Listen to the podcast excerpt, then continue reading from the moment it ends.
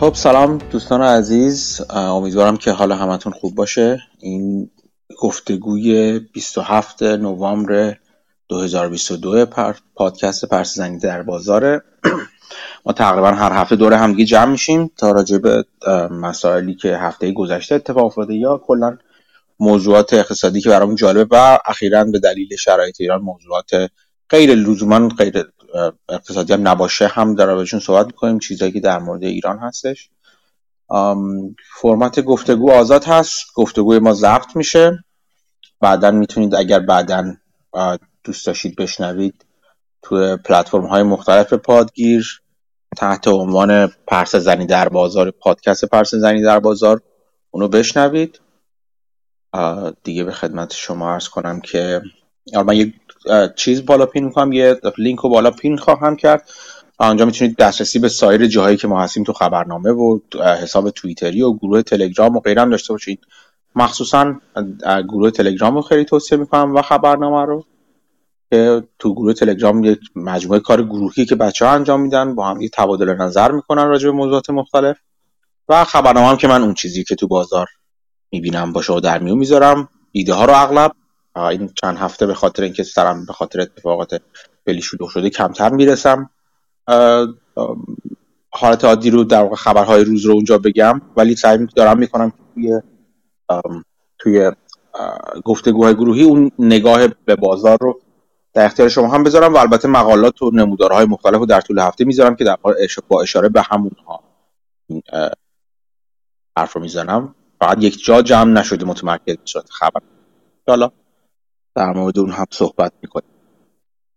خب من می‌بینم که مسعود و کیوان اومدن. امروز راستی کیوان می‌خواست راجع به موضوع جالبی صحبت کنه که حالا به اون می‌رسیم. قبل از اینکه بریم سراغ موضوعات جالب ببینیم بچه ها چه خبر. چطوری مسعود؟ خوبی؟ درود بر شما مرسی. شما چطوری؟ من خوبم ممنونم. چه خبرها؟ خبرم که جالبترینش خوشحالی نیروهای سرکوبگر از گل زدن تیم جمهوری اسلامی به ولز بود که دنبال البته distraction هن ولی خب نیروهایی که مثلا انقلابی هن اون وسط با آهنگ کردی قر میدن وقتی گل می‌زنه جمهوری اسلامی جالب بود. آره اون خیلی صحنه سورالی بود واقعا.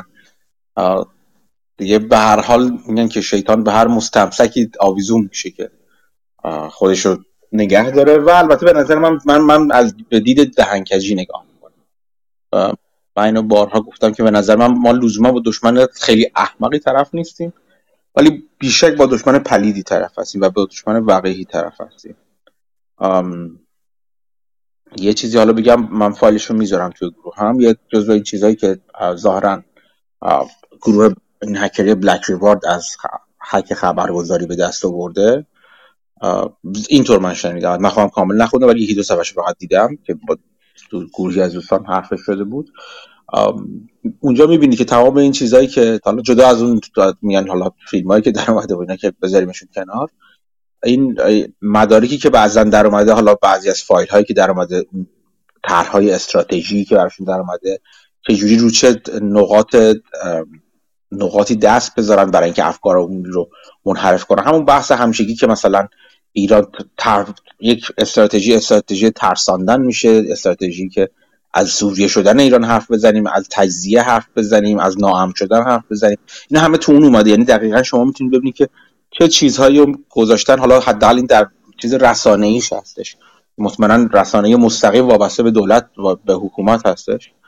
ولی اون راهکارهای کلی که بارها سرش بحث شده شاید ما خودمون چند بار تو گروه صحبت کردیم اینا می‌بینید که اونجا دقیقا می‌بینید دیگه رو, همون نقطه ها دست می‌ذارن و هم استراتژی ترساندن استراتژی تفرق افکنی چه جوری مثلا راجع به تفرق, تفرق افکنی حرف بزنن؟ اگر تیم ملی مثلا بحث سر حمایت از تیم ملی بود ما چجوری ارق ملی بقیه کشورهای دنیا رو به رخ به رخ بکشیم؟ تا نشون بدیم اگر حمایتی از تیم ملی مثلا نمیشه تیم فوتبال ایران نمیشه به دلیل مثلا به قول معروف بی غیرتی کسانی که دم از چیز می‌زنن دم از اعتراضات می‌زنن و معترضین می‌زنن اینا آدمایی هستن که تو ارق ملی مشکل دارن. یعنی چسبوندنشون چسبوندن انگ های مختلف بهشون و به سایه بردن اون داستان اصلی که چرا تیم فوتبال جمهوری اسلامی الان نماینده مثلا تیم نماینده ملی ایران نیست و غیره و غیره. این خیلی جالبه. این این فایل رو اگر ندیدید من میذارمش تو گروه. مطالعهش جالبه و اینکه آدم خودشون نگاه کنه ببینید که شما دقیقا می‌بینید که تو کدوم دام ها نباید بیفتید. و همونطور که حالا مسعود گفت بله اون صحنه های شادی این نیروهای سرکوب و عرازل و باش سرکوب بسیار بسیار جالب توجهه که مثلا حالا بعضیا که ماسکاشون رو برداشتن به شوخی ملت گفته بودن به شوخی و جدی که حالا وقت خوبی برای شناسایی کردنشون. ولی جاهایی که مثلا طرف با همین ماسک اسکی های مختلف وایساده پرچم تکون میده و غیر میده و میرقصه و بالا پایین میپره اصلا دقیقا این مثل جلادی که بالا سر جنازه کسی که اعدامش کرده یا گردن زدتش وایساده و داره غیر میده. یک صحنه عجیب سوال عجیب. به نظر این چیزا تو حافظه تاریخی ما ثبت میشه و خوبه بهشون رجوع کنیم و جدا از اون واکنش احساسی که ممکنه بهشون داشته باشیم فکر کنیم که چرا این این احساس رو چه احساسی در ما برمیانگیزه؟ و فکر کنیم یه خورده عمیق‌تر بشیم که چرا اون احساس رو در ما برمیانگیزه؟ آیا این باعث واکنشی از ما شده یا باعث مثلا حرکتی از ما شده؟ واکنش خیلی متفاوته با یک اکشن و یک حرکتی که با برنامه‌ریزی و با با در واقع آگاهانه انجام شده. خب خیلی مهم هست یه, چیز دیگه من می‌خواستم بگم. حالا بعد دوباره بریم سراغ بچه‌ها که ببینیم چی یاد دیدن. اون حس سرخوردگی که بعضا به وجود اومده بود تو گروه ها با مثلا با بگیر ببند این چند روز مثلا حرف زده می‌شد که خیابان رو نباید رها کرد یا مثلا یک جوری که انگار خیابان رها شده حالا از این حرفا یه چیزی رو من می‌خواستم بهش چیز کنم که لزوما ربطی فقط به اعتراضات و اینا نداره ربط به از نظر من ربط به زندگی اصولا داره. و اون بحث resilience هست بحث پایداری هستش بحث دووم آوردن هستش. اینکه اگه قرار نیست یادآوری کنیم به خودمون تو هر مسیری که داریم در راه هر هدفی که داریم میریم جلو هر هدفی. یعنی اصلا مهم نیستش که مثلا تغییر بزرگی در وضعیت سیاسی و اجتماعی کشور باشه به اون بزرگی باشه یا مثلا در حد اینکه مثلا می‌خوام سرمایه گذاری رو یاد بگیریم یا مثلا می‌خوام تو بازار حرکت کنیم. هر هر هر هدفی که داریم می‌خوایم درس بخونیم برای که فلان چیز قبول بشیم. فلان کسب و کار رو راه بندازیم نمی‌دونم هر چیزی هر هر هدفی که تو زندگی داریم. زندگی مجموعه در هم پیوسته از اهدافی که ما داریم و به سمتش حرکت می‌کنیم. فکر می‌کنیم می‌خوایم حرکت داریم حرکت می‌کنیم یا دلمون می‌خواد حرکت کنیم به هر حال به سمت اون سمت.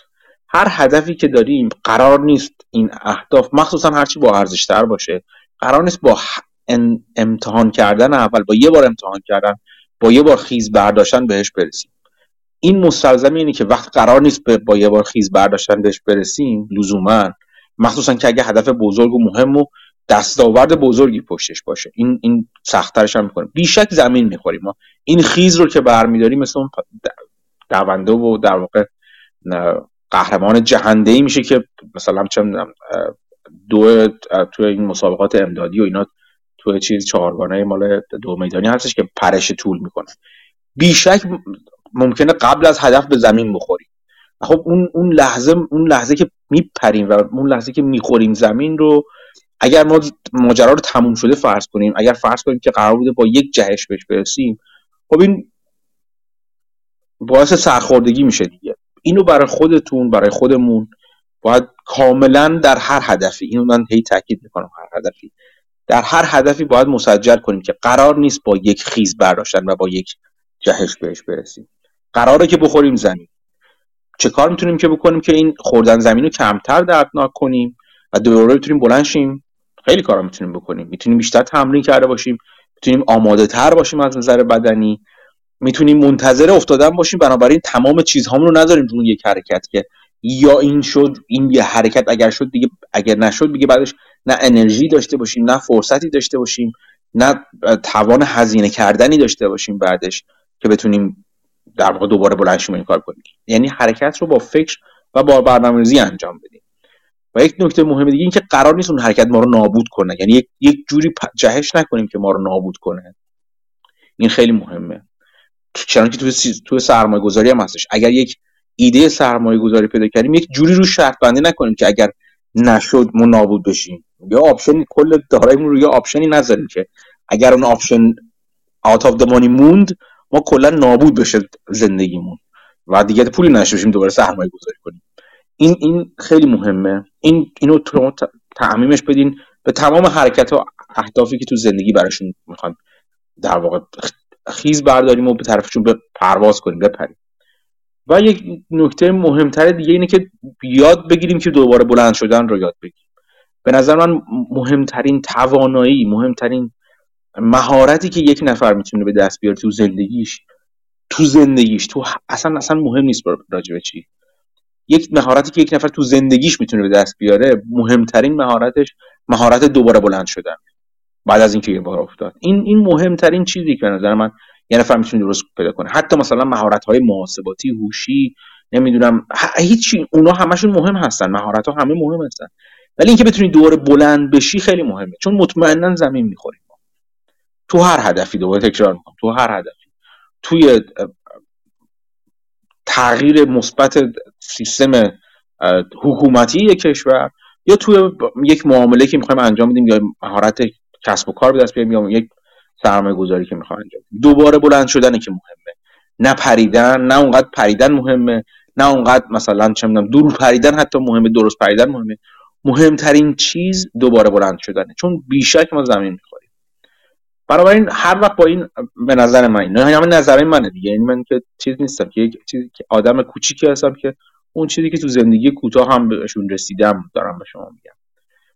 بنابراین اگه وقتایی خودتون رو تو یک فضای مثلا کم امیدی ناامیدی خستگی دلزدگی دیگه به شما عرض کنم که سرخوردگی حتی حالا این اسم ممکنه بارای سنگین داشته باشه ولی با خودمون که رو راست باشیم ما با این لحظه ها تو زندگیمون هی مواجه میشیم دیگه. از تو روابط شخصی تو روابط خانوادگی تو روابط کاری تو همه چی مواجه میشیم.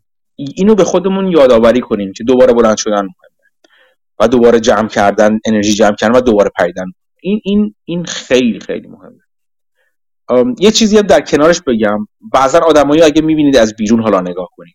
آدمایی می‌بینید که مدام بین مثلا سرخوردگی شدید و شعف شدید جابجا میشه حالت روحیشون.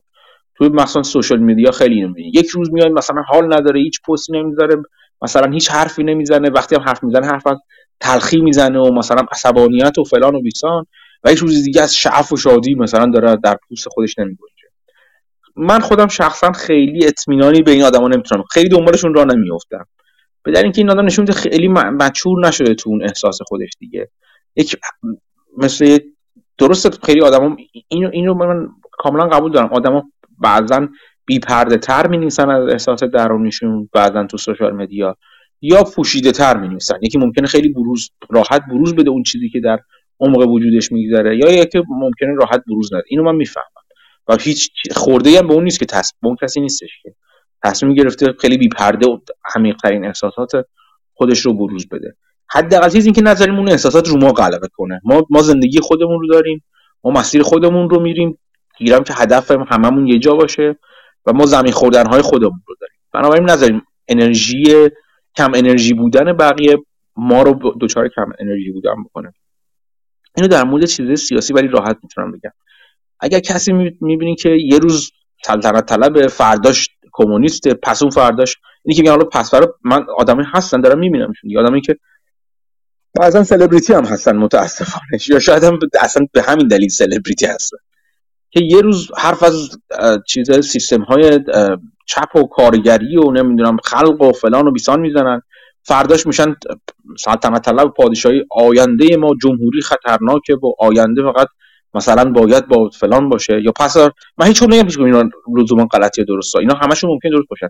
ولی کسی که نوسان می‌کنه بین اینها تی تکون می‌خوره بین اینا پس اون فراش یهو میگه فقط باید دموکراتیک فلان باشه و بیسان باشه و کلا یه حرف دیگه می‌زنه. این آدم هم زیاد جدی نگیرین خودتون بیس خودتون رو محکم کنید.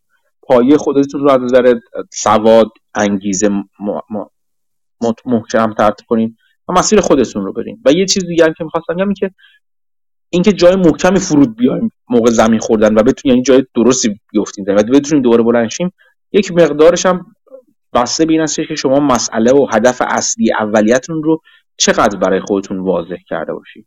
چقدر براتون واضح باشه که چرا می‌خواین این کارو بکنید این چرایی هستش که می‌تونه به شما انرژی دوباره بلند شدن رو بده.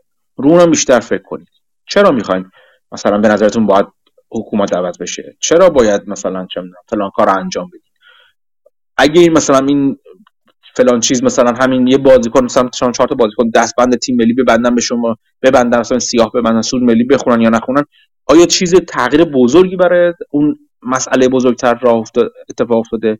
یا نه اون مسئله بزرگتر چرایی یه چیز یه جای دیگه بوده. ورای از اینکه این بازیکنان تیم فوتبال جمهوری اسلامی این کارو بکنن یا اون کارو بکنن. تو فرا تو خیابون مثلا این غرو بدن یا اون غرو بدن. بیان مثلا تماشاگاه قطر فلان واکنش رو نشون بده یا فلان بیسان واکنش واکنش رو نشون بده. اون چرایی ها تغییر می‌کنه در اثر این حرکت ها یا نه؟ سر جاشه.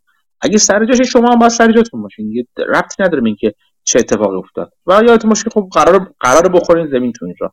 قرار نیست که یه ضرب پرواز کنید به خورشید برسید. بیشک زمین خوردن های فراوون رو باید انتظار داشته باشید ببخشید طولانی شد من فقط می‌خواستم اینو راجع اون چیزایی که تو هفته گذشته مخصوصا دیدم که گذشت با شما در میون بذارم.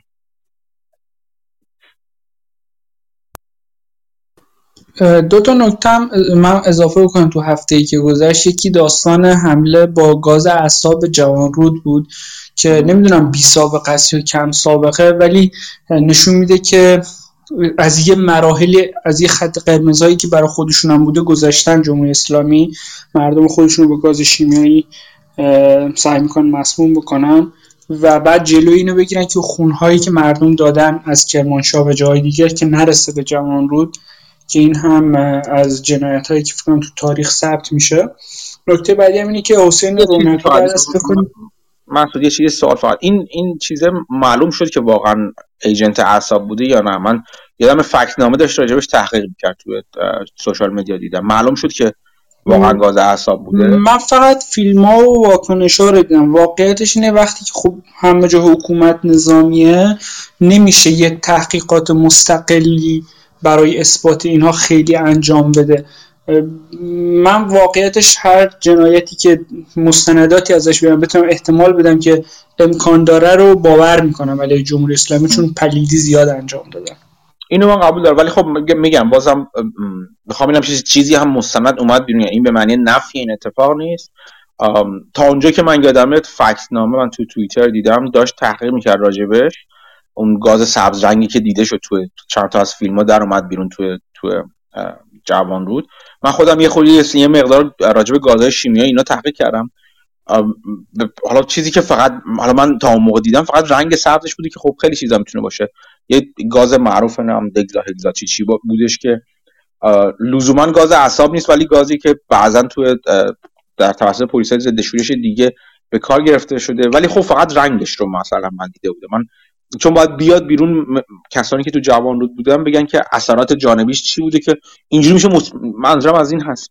میشه میشه مستند بهش اشاره کرد و گفتش که مثلا محکومش کرد محکوم کرد که به که جنایت بزرگی بوده باشه. در حالت فعلی این به نظر من من نظر من هست ممکن رد باشه. اینه که این احتمال رو نمیشه رد کرد که از این از این گاز استفاده کردن به هیچ عنوان این احتمال رو نمیشه رد کرد که از این از نرو ایجنت استفاده کردن مگر اینکه خودشون ثابت کنن که این اتفاق نیفتاده. همینطور من, من کنجکاوم که بدونم آیا کسانی که تو جوان بود بودن از اثرات جانبی که این, این گاز رو استنشاق کردن چیزی گزارش کردن یا نه؟ ادامه صحبت بسیار درستیه ولی خب واقعیتش اینه که خیلی از این چیزها رو خیلی سخت اثبات کرد. وقتی کشور دست اوناست مثلا حکومت عملا حکومت نظامی میشه یه گله ارازل باش با تیربار و تفنگ اونجا تو اون شهر وایسادن راه های ارتباطی رو قطع کرد نمی‌ذارن خون به اونجا برسه که این دیگه مستنده. نمیشه خیلی تحقیقاتی کرد ولی در بلند مدت میشه شواهدی پیدا کرد. همجور که میگین درست میگین. یه نکته دیگه هم حسین رونقی رو می‌خواستم بگم که ظاهرا با قرار وسیقه بعد از 64 روز اعتصاب غذا آزاد شده باباش تهدید کرده بود بعد از یه سکته تهدید کرده بود که فکر کنم امروز یا طی یک دو روز آینده خودش آتیش می‌زنه جلوی زندان و بعد از این همه درد و رنجی که به این خانواده وارد کردن فعلا ظاهرا آزاد شده و مستقیم بردنش بیمارستان. آره من دیدم از اون نوید افقه تنبک نواز خیلی مشهور. من یه تکنواری بود اون موقع که من هنوز ایران بودم. خیلی دوست داشتم نوار نوار نوید افقه رو گرفته بودم. اون اون هم بازداشت بود که ظاهرا آزاد شده. من دیدم هنگام قاضیانی هم آزاد شده. یه لیستای اومده بیرون خبرهای خوبیه ولی البته بازم میگم که اون یاد یادمون نره اون هدف اصلی چی هستش. در عین اینکه ما باید پیگیر و در واقع صدای این بازداشت شدگان باشیم ولی اینجوری اینو, اینو به عنوان یک پیروزی در نظر نگیریم که مثلا مثلا آزاد شده فلان فلان فعال سیاسی یا غیره به عنوان ته خط در نظر نگیریم. ولی خب خبر خوبی که باز حداقل حسین رونقی آزاد شده حرف از بوریا غفوری هم بودش که نمی‌دونم فکر فکر کنم امروز قرار بود آزاد بشه. دیروز حرفش بود ولی نشده بود آره در کل که خب اینا بازی های رژیمه. مثلا شما می‌بینید بازی اول تیم فوتبال هیچ کدوم سرود نمی‌خونه. حتی اون مذهبی تراش بعد بازی دوم همشون سرود رو می‌خونن. یعنی اینا قشنگ معلومه. دارن بازی های مختلفی رو امتحان می‌کنن که حواسا رو از چیزای اصلی پرت کنن. ولی خب بالاخره به هر حال آزادی که مثل حسین رونقی چند با برنامه رژیم کوتاه مدت خوشحال کننده است درسته درسته. خیلی خوش. امیدوارم که زودتر سلامتش پیدا کنه. من تو اینا مثلا جزو هم مثلا اولا که مجید مجید توکلی هم آزاد نشه تا اونجایی که می‌دونم. آرش صادقی آرش صادقی اونم سابقه اعتصاب غذایی بسیار طولانی مدت بعد داره. بعد از سرطانی که اصلا یعنی من ندم این امیدوارم عمر طولانی داشته باشه. ولی چقدر مگه یک بدن می‌تونه تحمل کنه؟ اون بلاهایی که سر آرش صادقی اومده. خوبه که از اینها هم بگیم دیگه. یعنی حسین نقیب همه ماجرا نیست. بخش بزرگی از مقاومته بخش بزرگی از تلاش هاست و واقعا آدم بسیار بسیار شرافتمندیه. ولی می‌خوام بگم اون اون قسمت رو هم فراموش نکنیم که اون طرف هم هستن و هنوز هنوز خیلی کار داریم. خیلی خیلی خیلی کار.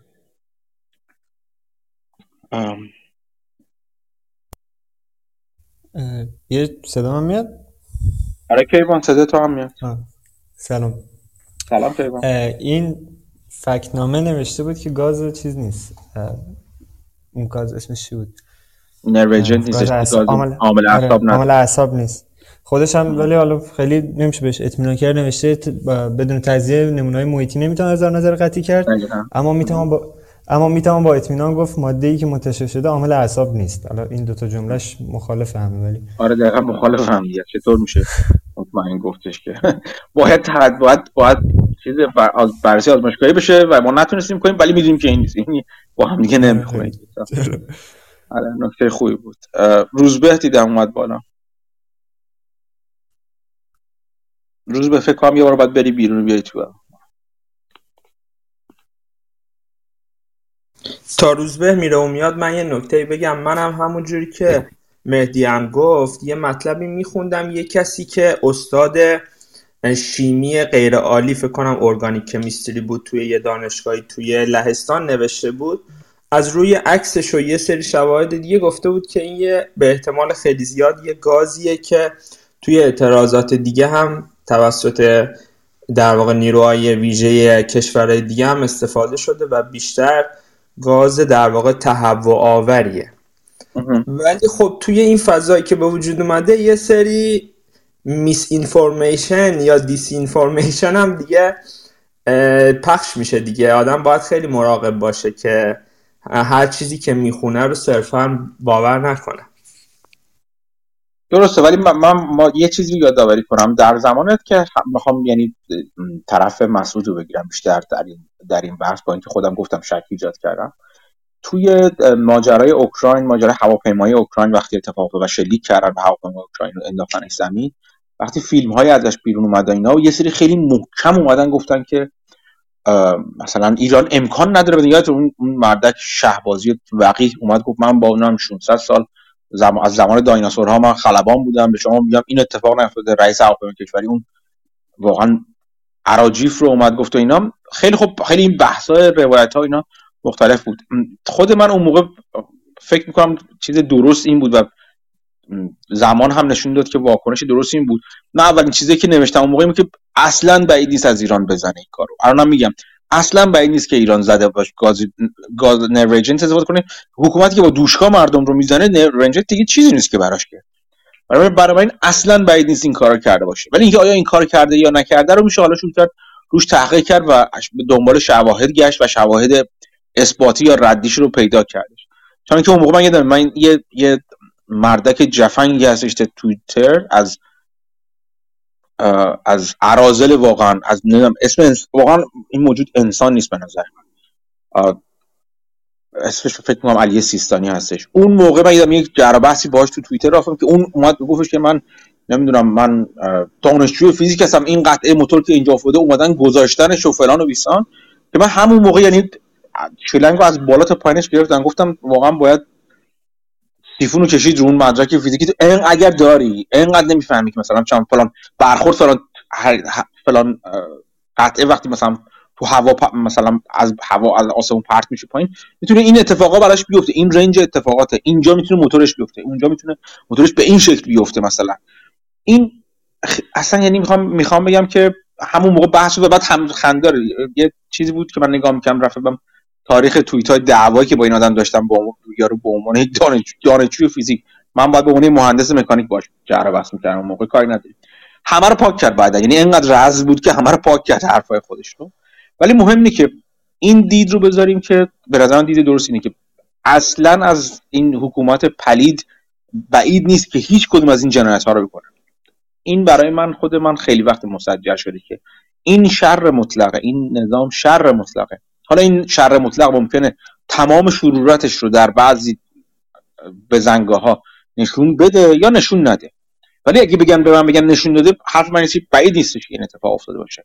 من نمیگم حتما این اتفاق افتاده ولی اصلا بعید نیست که این اتفاق افتاده باشه و این کار رو کرده باشن این, این دید رو رو به نظرم دید چیز آقایان این هستش که دید رو روی این بذاریم که اصلا بعید نیست که اینا این کار کرده باشن. ولی خب شاید هم نکرده باشن نمی‌دونم. ولی اصلا بعید نیست. این تاکید روی که اصلا بعید نیست به ما حداقلش اینه که یادآوری می‌کنه که با چه پلیدی مطلقی ما سر کار داریم. و بعد اگر بتونیم شواهد کافی جمع کنیم می‌تونیم اثباتش کنیم. اگر نکنیم همچنان ما با همون در واقع بیس محکم خودمون می‌تونیم ایستاده باشیم که اصلا از این حکومت بعید نیست که این کارو نک... این کار نکرده کرده باشه یا اینکه دوباره بکنه یا جای دیگه بکنه. بدتر از این کار رو بکنه اصلا. به نظرم چیز درست این می‌تونه باشه. روز به. سلام بچه ها صدا بیاد الان. منم در مورد گاز نظرم همینه. و یه چیزی دیگه فقط اضافه بکنم که بعضا یه خبر اشتباهی رو پخش می‌کنن یا حتی مثلا مخالفین به اشتباه ممکن پخش بکنن. که غلطه اینا واسه تخته خیلی بیشتر ماجرا استفاده می‌کنن. ولی مهمتر از اون به نظرم اینه که این شدت وحشیگری رو توی استانهای مرزی دارن استفاده می‌کنن و احتمالا دارن چک می‌کنن که ببینن با یه برخورد انقدر سبانه تر اگر واکنش جهانی بیشتر نگیرن این رو واسه بقیه کشورم چیزش بدن تعمیمش بدن. واسه همین فکر می‌کنم که یکی از کارهایی که ماهای بچه خارج از کشور باید همچنان ادامه بدیم اینه که این هوشیاری جهانیه رو همچنان نگه داریم و فشار بیاریم که بیشتر بشه که اینو از دستشون بگیره. ممنونم موافق هستم با حرفای روزبه یه چیزی دیگه میگم پیکام این هفته من گذشته کم بعد کم کم بریم سراغ بحثای عادی اقتصادی اون اگه موافق باشیم یه چیز جالبی که پیدا کردم یا club ی پیدا کردم توی چیز تو Clubhouse به اسم فکر می‌کنم اگه باید بگم پیداش کنم. ولی اسمش تا دارم تاریخ شفاهی حقوق بشر بود. حالا من لینک لینک club رو دارم می‌ذارم توی توی چیز توی توی گروه. خیلی جالبه. با آدمای مختلفی که فعال هستن آسیب دیده هستن یا روزنامه نگار هستن یعنی ثبت کننده رویدادهای حقوق بشری هستن صحبت می‌کنه.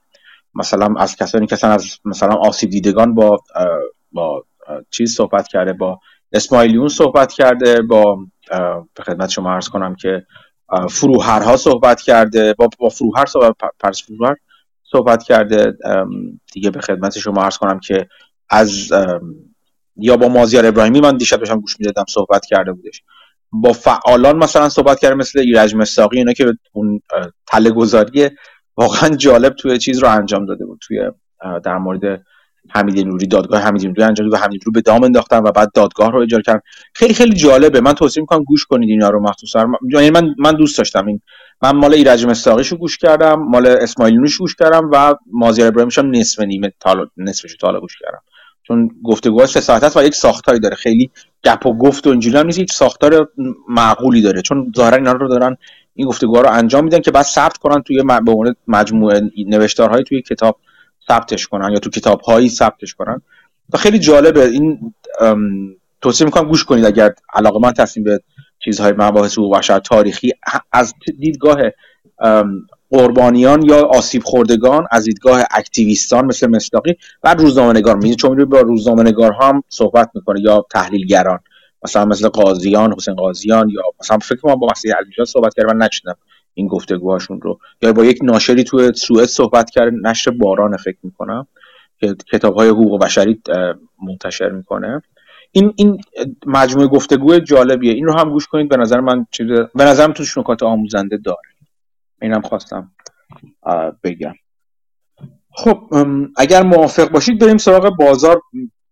من امیدم این هستش که این جلسه رو هم کوتاه نگه داریم چون من خیلی خیلی کار دارم باید بهش برسم.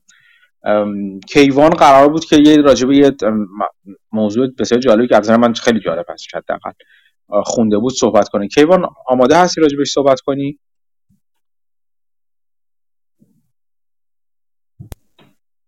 اگه یه چند لحظه من یه آره آره خواهش می‌کنم.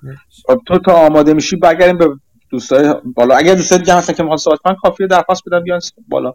ما چیز ثابت صحبت کرد نداریم. مسعود چه خبر تو بازار؟ مسعود و حمید و به روز به.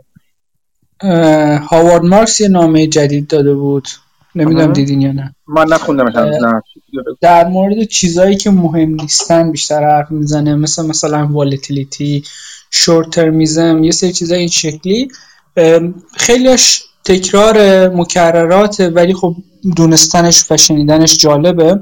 ولی یه بحث جالبی که کرد که من قبلا ندیده بودم خیلی هاوارد مارکس بگه بحث private equity بود که فکرم تو گروه یه بار خودتون مطرح کردین که اینها عددهایی که اعلام می‌کنن volatility خیلی کمتری داره. انگار mark to market نمی‌کنن و مثلا های شما که مثلا pension دارین میگردونین fund مثلا بازنشستگی رو می‌ذارین تو private equity اونا نمیارن پایین ارزش asset اشون وقتی قیمت بازار اومده پایین پس شما لازم نیست اونجا بیارین پایین ارزش اون رو و همون private equity راضیه هم اینی که مثلا روشون invest کرده راضیه و یه جورایی دارن accounting رو دستکاری می‌کنن حالا یا به درست یا به غلط. و هاوارد مارکس می‌گفت بالاخره یه جایی این به مشکل می‌خوره و دیر یا زود قانونگذارا ممکنه وارد بشن و بحثای بعدیش جالب خواهد بود.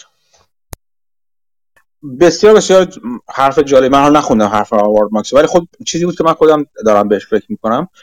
اینها به حال یک مارک تو یک چیزی می‌کنن دیگه. یعنی طرف وقتی پرایوت اکویتی گزارش کوارترلی میده یا سالانه میده.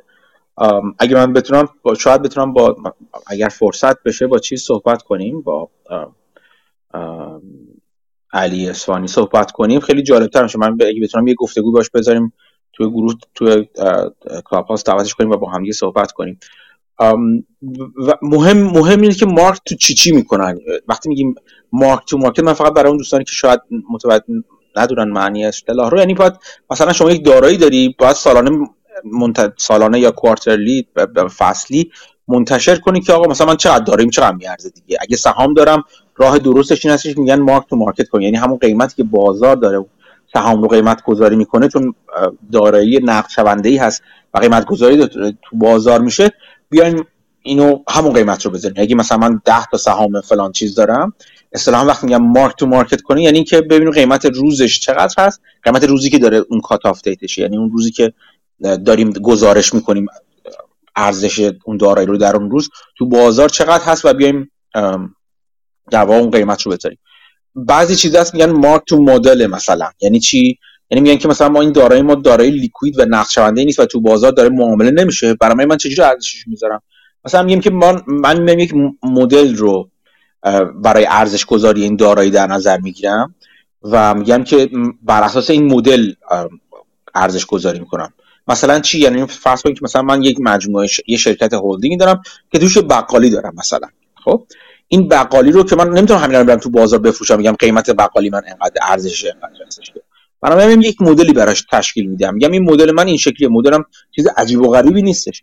مدل من مثلا میام میام توش از چند طریق من میام میانگین می‌گیرم. چند تا ارزش گذاری یکی ارزش مجموع دارایی هایی که تو اون بقالی هست. این یه ارزش به من میده.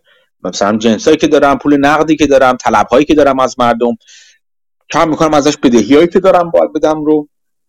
پول کارگرایی که باید تعهداتی که باید دارم بهش رو تعهدات به بانکی دارم اینو کم این میشه ارزش دارایی من این ارزش این مدل من این یک یکی از عوامله. یک مدل دیگه اینه که میام مثلا چیز می‌کنم. میگم که اینو به عنوان یک ماشین تولید جریان نقدینگی در نظر جریان نقدی در نظر می‌گیرم. میگم که من یه دیسک مدل ارزش بقالی من به اندازه discounted cash flow یی که در آینده خواهد داشت.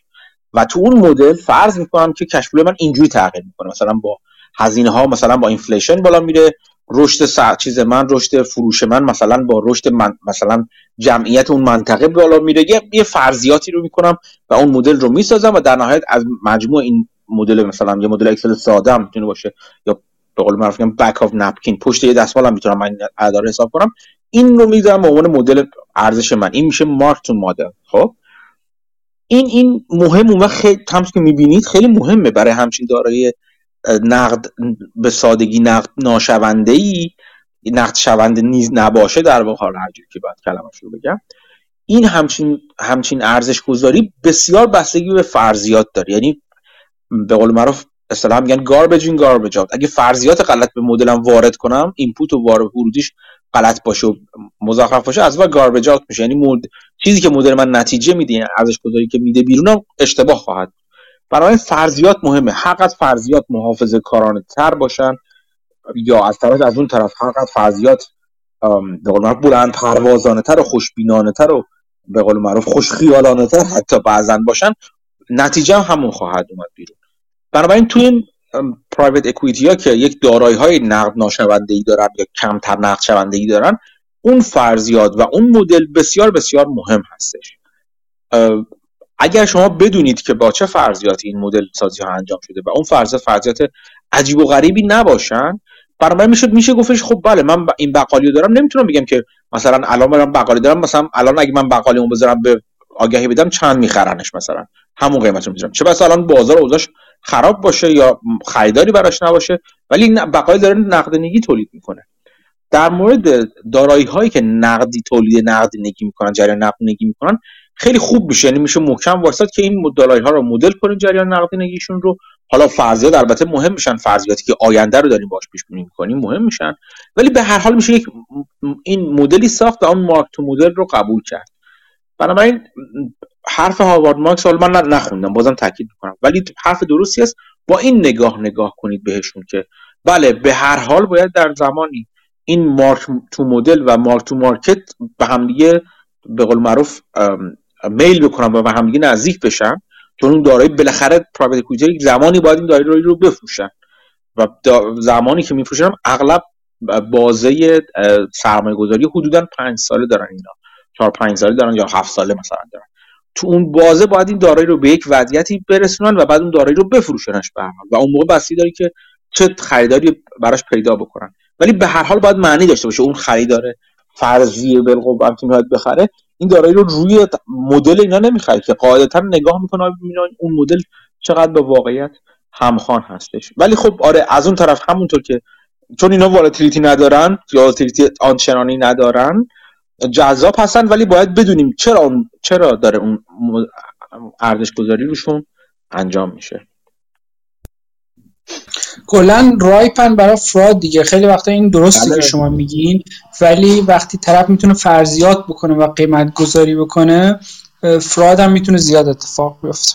دقیقا همینطوری هستش. یک چیزی که جالب هست بعضا برای من به نظر من اون پرایوت اکویتی هایی هستن که دارایی هایی دارن که یک خودشون توشون سهام دارن یعنی خودشون هم توی خودشون توش می‌خرن. یعنی بعضا می‌بینین که مثلا یا fund های مختلف دارن دیگه. تو اون fund هایی که خود مثلا چیزا به قول معروف میگن که پوست در بازی دارن منو کمی کمی کمی خیال من رو راحت تر می‌کنه. چون بعضا هستن. مثلا من تو KKR می‌دونم یک سری هاشون هم fund manager توش مثلا قسمت بزرگی از زندگیش گذاشته تو اون fund هم خود KKR پول گذاشته تو اون fund و به اینکه به چیز هم فروخته. به مثلا به outside investor هم فروخته. این من رو یه خورده خیالم راحت تر می‌کنه.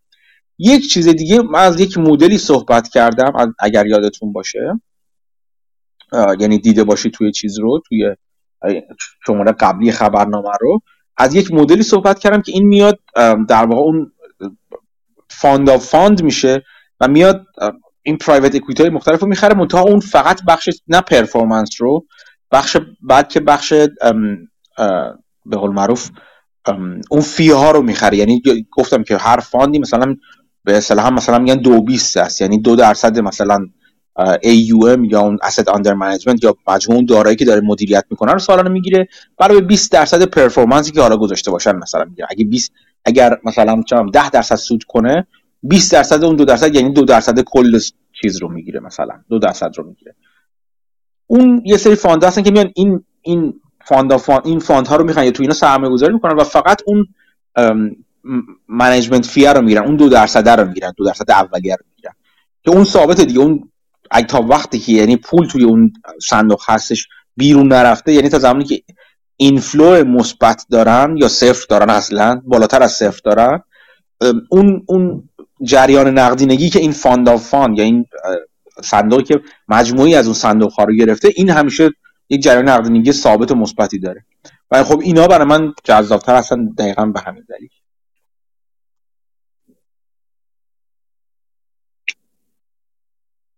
خب کیوان حاضر الان آره من خب این می‌خوام یه مصاحبه از جیمی کتروود با کایوو و کای وو از فکر کنم اسم Sparkline Capital با مایکل موبوسین در مورد The Dark Side of Finance فکر اسمش این بود که از عواقب افزایش عواقب و کلا اثرات افزایش intangible assets توی کل صنعت توی شرکت ها توی حسابداری و کلا این معایبش و کلا مزایاش هم می‌گفت که مثلا حالا خیلی کم اشاره کردن آخرش به اینکه چجوری باید گزارش بشه. چون اول من شروع کنم از اینکه مثلا دارایی چیه؟ تعریف دارایی چون اینو من یه بار توضیح دادم برای یه گروهی و خب, خب نتیجه خوبی نگرفتم. دارایی کلا مفهوم دارایی میشه منابعی که ارزش اقتصادی داشته باشن و در آینده منافع آتی به شرک به سود اون واحد یا بنگاه که صاحبشونه و کنترلشون می‌کنه برسونن. که خب این توی دارایی به دو بخش حالا تقسیم میشه مثلا بخش بر اساس مثلا دوره نگهداریشون که مثلا می‌تونه دارای جاری و غیر جاری می‌کنن غیر جاری ها رو دوباره تو یا فیکس یا دارای ثابت حالا بهش میگن. اینو دوباره تو دو بخش ماهیت مشهود داشته باشن مثل مثلا ساختمون و زمین و چیزا یا ماهیت مشهودی نداشته باشن و ماهیت پولی هم ندارن مثل دارای نامشهود یا اینتنجبل اسیتس که داره نامشهود خودشون چند بخش میشه حالا بخش مختلفی مثلا اینا تو دستبندی ها مختلفی می‌کنن. ولی مهمترینش اول که گودویله چون یا همین سرقفلی توی کشورهای حالا توسعه یافته مثل مثلا آمریکا لیزر مهمتر ولی توی ایران واقعا سرقفلی که مثلا میاد توی گزارش ها خیلی اصلا عدد بزرگی نیست و برای همین همون گودویل من اصطلاح گودویل میگم. این دارای نامشهود حالا کلا یه دستش که کلا اینجا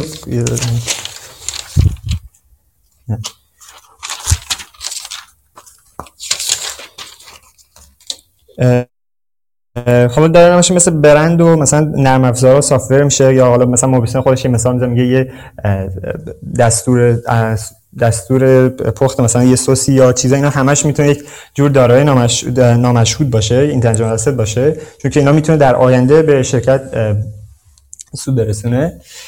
که حالا بعد از این که اینو مثلا مدلاشو میگه ما مثلا میاد یه یه concept کلی میگه که از این نگاه هم بهش نگاه کنید به میگه محصولات نان ریوال assets and rival, rival non rival goods and که میشه محصولاتی که بتونن بگه همزمان چند نفر می‌تونن ازش استفاده کنن؟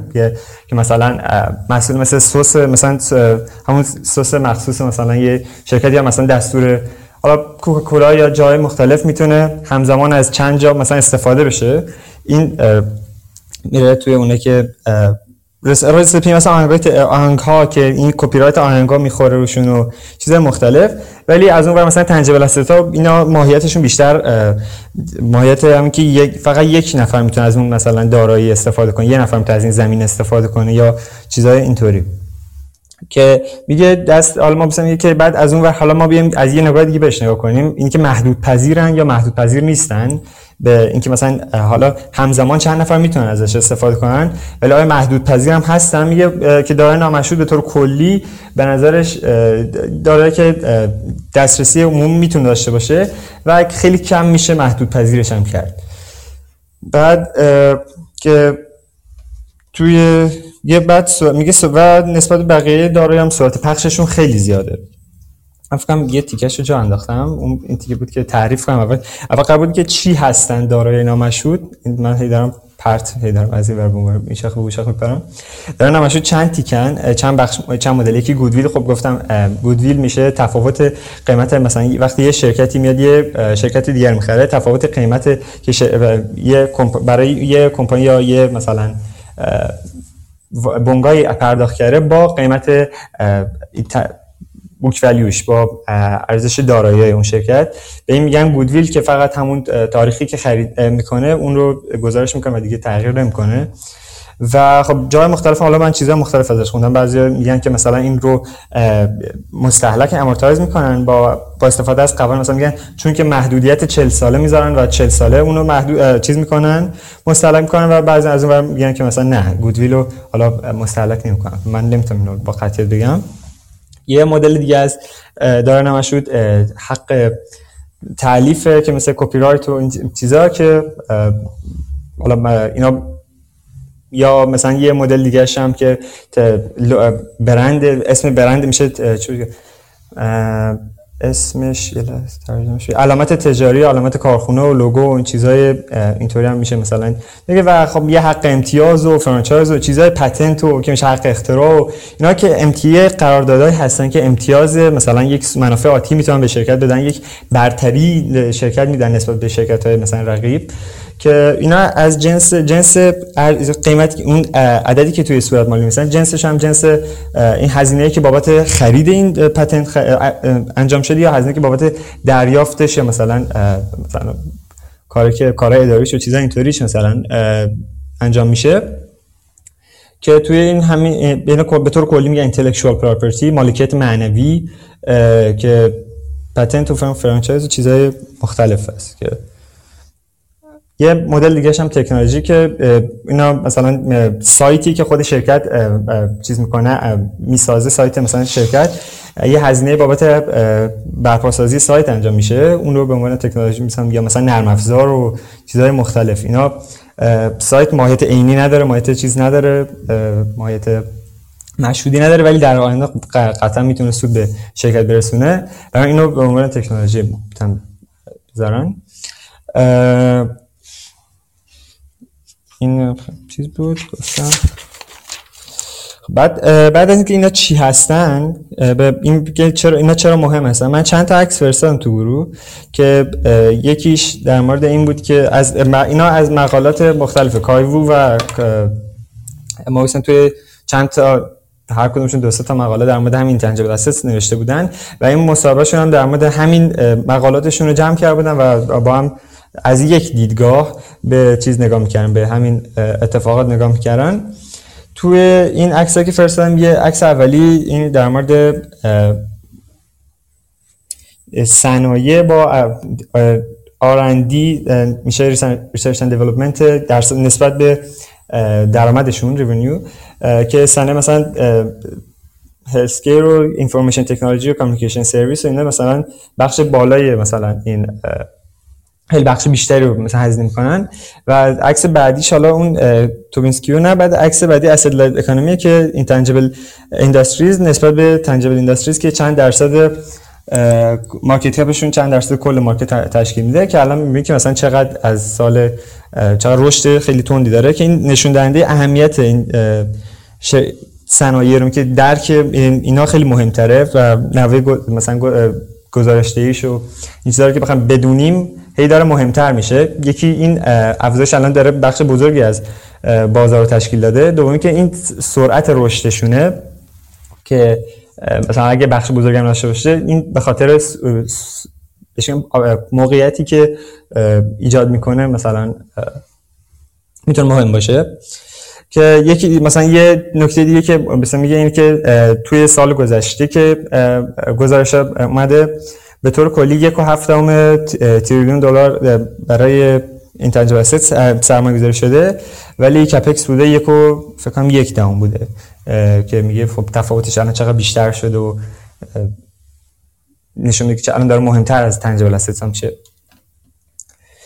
یه بخش دیگه از این که مثلا اینا مهمه حالا اینو کارون میگه دم یه مثال می‌زنه. من سرچ کردم قطعیتش نمی‌دونم. یه مثال از فکر کنم دهه 70 می‌زنه که میگه پپسی یه آزمایش می‌خواد یه چیز تحقیق میدانی در مورد ارزش برند و این چیزا کرد که خب اومده بود توی چیز فروشگاه ها برند دو تا همین اول اومد دو تا محصول و محصول کوکاکولا رو گذاشتن و گفتن تست کنید و اینا. بعد تست کردن کدوم مثلا بیشتر میپسندین و یه نظر بگیرن. بعد خب محصول پپسی بیشتر رای آورده بود که مثلا بیشتر دوست داشتن.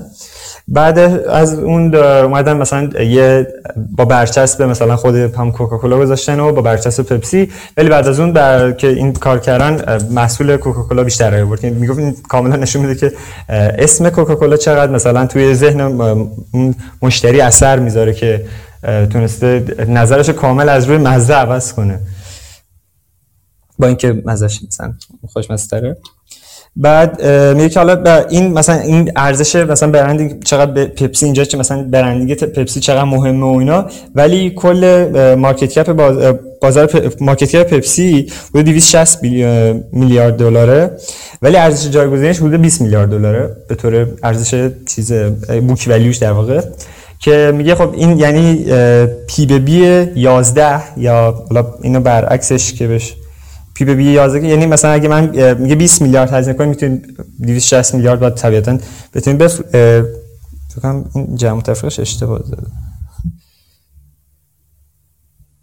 نه این تقسیم حالا یه عددی گفته من اشتباه شد نوشتم که میگه باید طبیعتا بشه ولی خب نمیشه چون این به نظر این مشکل گزارشدهی گزارش حسابداری در واقع. این مشکلات حسابداری که این ارزش برند کوکاکولا رو نمی‌تونه بیان کنه که این باعث این خطا میشه توی دریافت مثلا موقعیت که ارزش marketing کوکاکولا رو خیلی داره کوچیک می‌کنه. بعد یه چیزی هم در مورد cigar butt investing می که اونم توی همین یه عکس توی عکس بعدیه که حالا به کلی که مثلا میگه تخفیف قبل میگه این سیستم از بین رفته به خاطر همین عدم توانایی حسابداری به گزارشدهی دارایی های نامشهود که توی عکس حالا اون دو عکس آخری اولی یکی این مال از چیز یه پورتفولیو لانگ شورت که از نسبت بوک ولیو به مارکت بالا و پایین یعنی بالا ارزون ترین از لحاظ بوک ولیو و گرون ترینش رو خب گرون ترین رو شورت می‌کنه مثلا ارزون ترین رو لانگ می‌کنه بعد میگه مثلا بازدهیش در طول زمان نشون میده که بعد از سال مثلا 2008 دیگه جواب نمیده و خب خیلی روند عقب افتاده. ولی وقتی که اینها رو adjust می‌کنن با یعنی تعدیلش می‌کنن با فرمول مثلا خودشون که چجوری باید گزارش بشه دارایی نامشهود میگه مثلا همون روند قبلی داره طی می‌کنه و یعنی value investing is dead اون یه گزاره خیلی مثلا مشهوری بود دیگه میگه این هنوز زنده باد value investing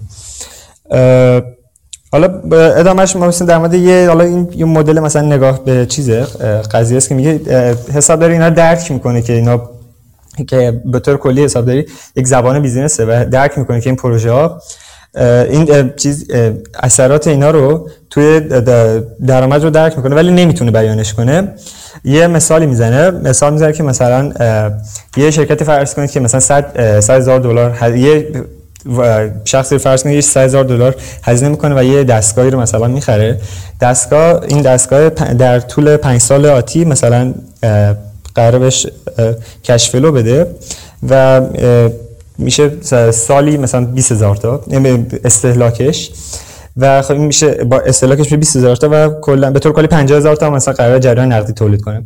حالا اینو مثلا برای یک شرکت مثلا یه کمپانی مثلا subscription یا مثلا اشتراکی اینا که پول مثلا اشتراکی مشتری اینا باشه میگه فرض کنید شرکت حالا به جای که مثلا 3000 تا بره وسیله بخره این 3000 دلار رو بره مثلا مشتری جمع کنه و بتونه این مشتری مثلا یک مشتری برای خودش بسازه که در طول 5 سال آتی قرار همون مثلا مقدار پول قبلی بده ولی اینا دیگه مثل اون یکی گزارش نمیشن. اینا برعکس اونا برعکس مورد قبلی این هزینه 3000 دلار توی اینکام استیتمنتش میاد و چیزا مستهلک هم نمیشن و کلا نشون میده که مثلا با اینکه دو تا مدلش یک حالت اینا اون اسمش این مشتری برایش یک نوع دارایی هستش و اونم دستگاهش اینو داره. ولی بازم این مثلا خطا رو این نمی‌تونید مثلا بیانش کنه یه بخشیش هم بعد ادام چیز اسمش بود؟ کایوو در مورد این Tobin's نسبت Q ratio در واقع. بهش میگه Tobin's Q یه اسم دیگه همون همون اسمه Q ratio که میشه market value کل بازار به replacement cost کل بازار. که به طور کلی باید دوره حول یک عدد یک مثلا بالا پایین بشه. که ولی این فکرم عکسش رو من تو گروه فرستادم. آره این البته خب نوشته تا 2016 جدیدترش هم همین حدودای یکو نزدیک داره یک نزدیک یک میشه جدیدن در نزدیک یک میشه. میگه به طور کلی باید دور یک نوسان کنه. که چون وقتی میاد مثلا پایین تر از یک و نشون میده که خب ارزش مثلا مارکت ولی پایین تره یا این دو تا میگه با پول میاد سمت بازار و با اونو می‌بره به سمت و وقتی به برعکس گفتم وقتی بره بالا میاره سمت بازار و وقتی میاد پایینم شرکت ها مثلا انحلال پیدا می‌کنه یا مثلا از بین میرن که دوباره بر سمت یک ولی الان سمت دوه. میگه این خب این یه ذره به نظرم بخش اون ریپلیسمنت کاستش مشکل داره. که با اونم فکر اجاستش کرد اونم به عدد مثلا نزدیکایی همین یک رسید خودش اونم تعدیل کرد. یه گزارشی هم یه تقریبا هم خود موبیسن که در مورد این تعدیل کردن این گزارش ها که ما بسیم میاد اون بخش SGNA رو که یه بخش کوچکم فکر بخش S SGNA رو یعنی بخش فروش بهش فکر فارسی فروش عمومی اداری فروش عمومی اداری چیز اینطوری. اون بخش فروش رو به عنوان از توی income statement در آورد و گذاشت اونو به عنوان مثلا بقیه دارایی ها چیزش کرد capitalize ش کرد یا گزارشش کرد. بعد یه آره نسبت خب این اینجوری نوع income statement ش یه بزرگتر میشه چون که خب یه هزینه توش کم کرده و ولی خب invested capital ش که میشه من مثلا اگه من خب ROIC مثلا return on invested capital شرکت رو حساب کنم invested capital ش هم بزرگتر میشه از اونور خیلی نباید اثر داشته باشه. ولی گزارش اتفاقا جالب بود. عکسش رو حالا من اینترنت هم ضعیف نیاد برای گروه. توی جای دهک, دهک بندی کرده باشه توی مثلا نسبت آرایسی توی کل مارکت توی دهک های مختلف اثرات مختلف رو نشون میده که این چیز حالا نتایج تفاصیل جالب میشه ازش گرفت. و توی صنایع مختلف هم که باز حالا اون اثرات مختلفش نشون میده توی صنایع مثلا توی صنعت بای تکنولوژی که خب یه ذره هست همین چیز معروف مال مده همین در اینتنجبل اسست ها مثلا یه بخشش این خیلی مهمه که نشون میده که مثلا یه ذره تعدیل شده نزدیکتر میشن به, به طور کلی به میانگین نزدیکتر میشن. یه مثال کلی می‌زنه در مورد یه شرکتی توی مسابقه. یه که میگه اینو محاسبه کردن که ریترن اینوستد کپیتالش منفی 400 بوده که بعد از اینکه اینا تعدیل کردن گزارش ها رو به حدود مثلا حدود 3 درصد رسیده که ذره منطقی تره که یه شرکتی با 3 درصد کار بکنه نه منفی 400 اصلا فعالیت خودش ادامه بده و که البته خب داره ادامه میده. یه بخشیش رو من فراموش کردم. یادم رفت اینجا شفت کنم کردم.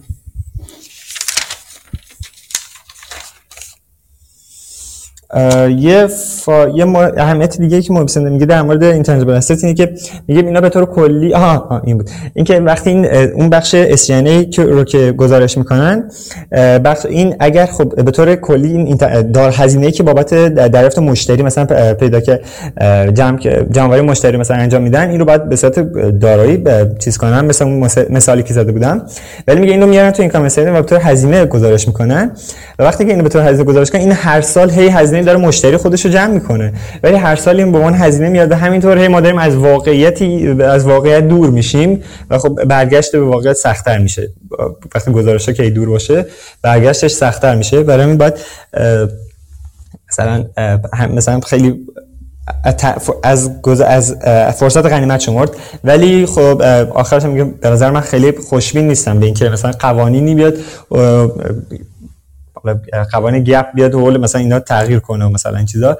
برای همین بعد خود اون شخصی که می‌خواد دنبال این صنایع بره خودش یک بتونه اینا رو مثل همین تفاصیل رو انجام بده واسه شرکت مورد نظرش که بتونه به درک بهتری از اون business برسه. یه مثال دیگه هم می‌زنه از شرکت والمارت که میگه این حالا کدوم سال رو گفت گفت که free cash flow ی شرکت مثبت بود و ولی درآمد کلیش منفی بود چون که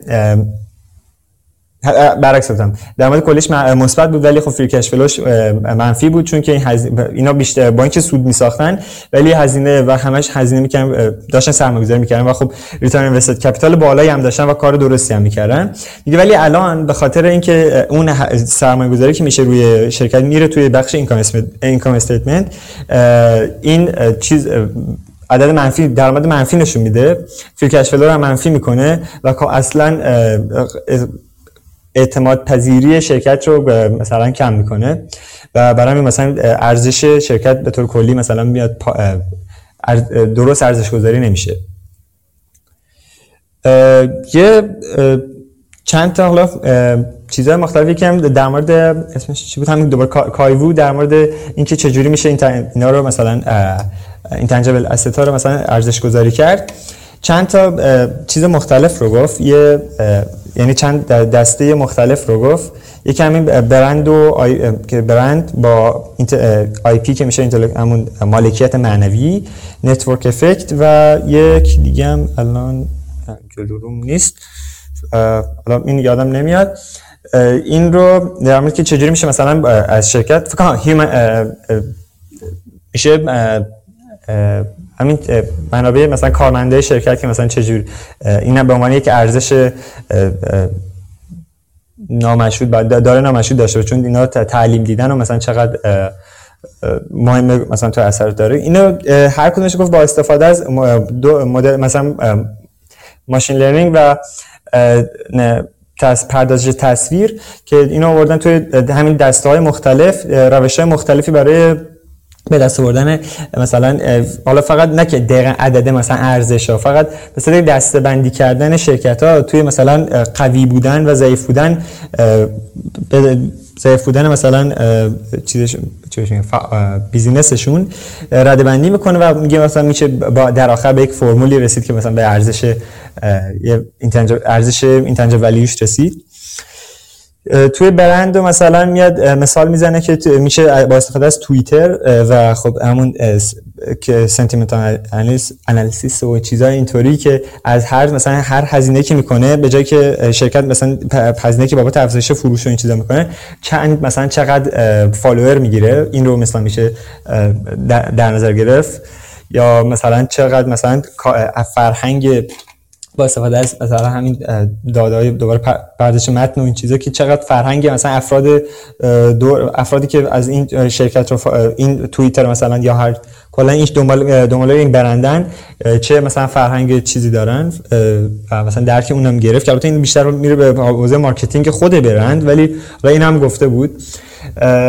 یا گفته بود مثلا توی human resource میشه در مورد همون لینکدین شرکت لینکدین با استفاده از لینکدین و اینکه پوزیشن های افراد که تو مثلا توی الان چه شغلی دارن و اینا توی شرکت های مختلف اونم با استفاده از همون پردازش میشه می‌گفت کردن که میشه کرد کلا که این مثلا برند مثل مایکروسافت افرادی که استخدام می‌کنه از برند شرکت های کوچیک‌تر مثلا حوزه تکنولوژی میاد یا از شرکت های بزرگ دوباره میاره. این افرادی که میاره استخدام می‌کنه بیشتر مثلا تو چه حوزه تخصص دارن؟ تو مثلا حوزه مثلا این که گفت حالا اسم اینا که گفت یادم نمیاد. و با استفاده از اون میشه مثلا یه ریسورس رو مثلا به یک رده بندی کرد. یک هم اینتלקچوال پراپرتی هم که گفت با استفاده از پردازش تمون تصویر که میشه توی گزارش های قدیمی مثلا پتنت ها. پتنت میشه حق اختراع حق اختراعی که مثلا در مورد شرکت ها دولت حالا به صورت آمریکا منتشر کرده اینا رو مثلا تحلیل کرد که مثلا در اهمیت استراتژیک یک پتنت رو درک کرد که مثلا کدوم کی مهمتر و کدوم شرکت ها مثلا پتنت های بیشتری دارن و خب مثلا در مورد اینا به یک نتیجه گیری رسید. یه مقاله هم موبیسن در مورد همین چیز نوشته بود. من خلاصیش پیدا کنم. خب این من پیداش نمی کنم تا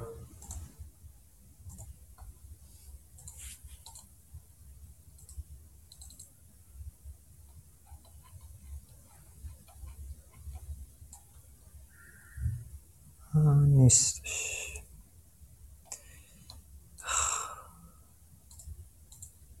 بخشید داره طول می‌کشه یه ذره. در یه اثرات داره همین نامشهود روی بیس ریت که قبلا در صحبت کردیم یه صحبت کرد. قبلا یه مقاله داده سال 2021 در مورد همین موضوع که حالا خود مقاله خب چیز جالبیه. اثر این intangible asset روی رشد رو بررسی کرده به صورت خیلی گزارش آماری هستش بیشتر. ولی خب یه مفاهیم جالبی گفته. توی اون گزارشش میگه که این ترجمه به طور کلی دو تا مؤلفه مثلا دو تا خصوصیتی دارن که نسبت به دارایی مشهود خیلی بهتره که اینه که economic scale economic of scale که یعنی هزینه مثلا ساخت یک نرم افزار مثلا بخواد هزینه. ساخت نرم افزار مثلا اون کدش رو مثلا می‌خواد درست کنه هزینه زیاده ولی وقتی که نرم افزار رو بخواد بفروشه دیگه فرقی نمی‌کنه این این هزینه که بابت هر واید فروش میره هیک پایین میاد که مثل قبلا در مورد کاسکو صحبت کردیم فکر کنم. یا چیزا اینطوری. بعد یکیشم بهش فکر کنم اسمش عقب عقب ماندگی. حالا این ترجمهش رو نمی‌دونم.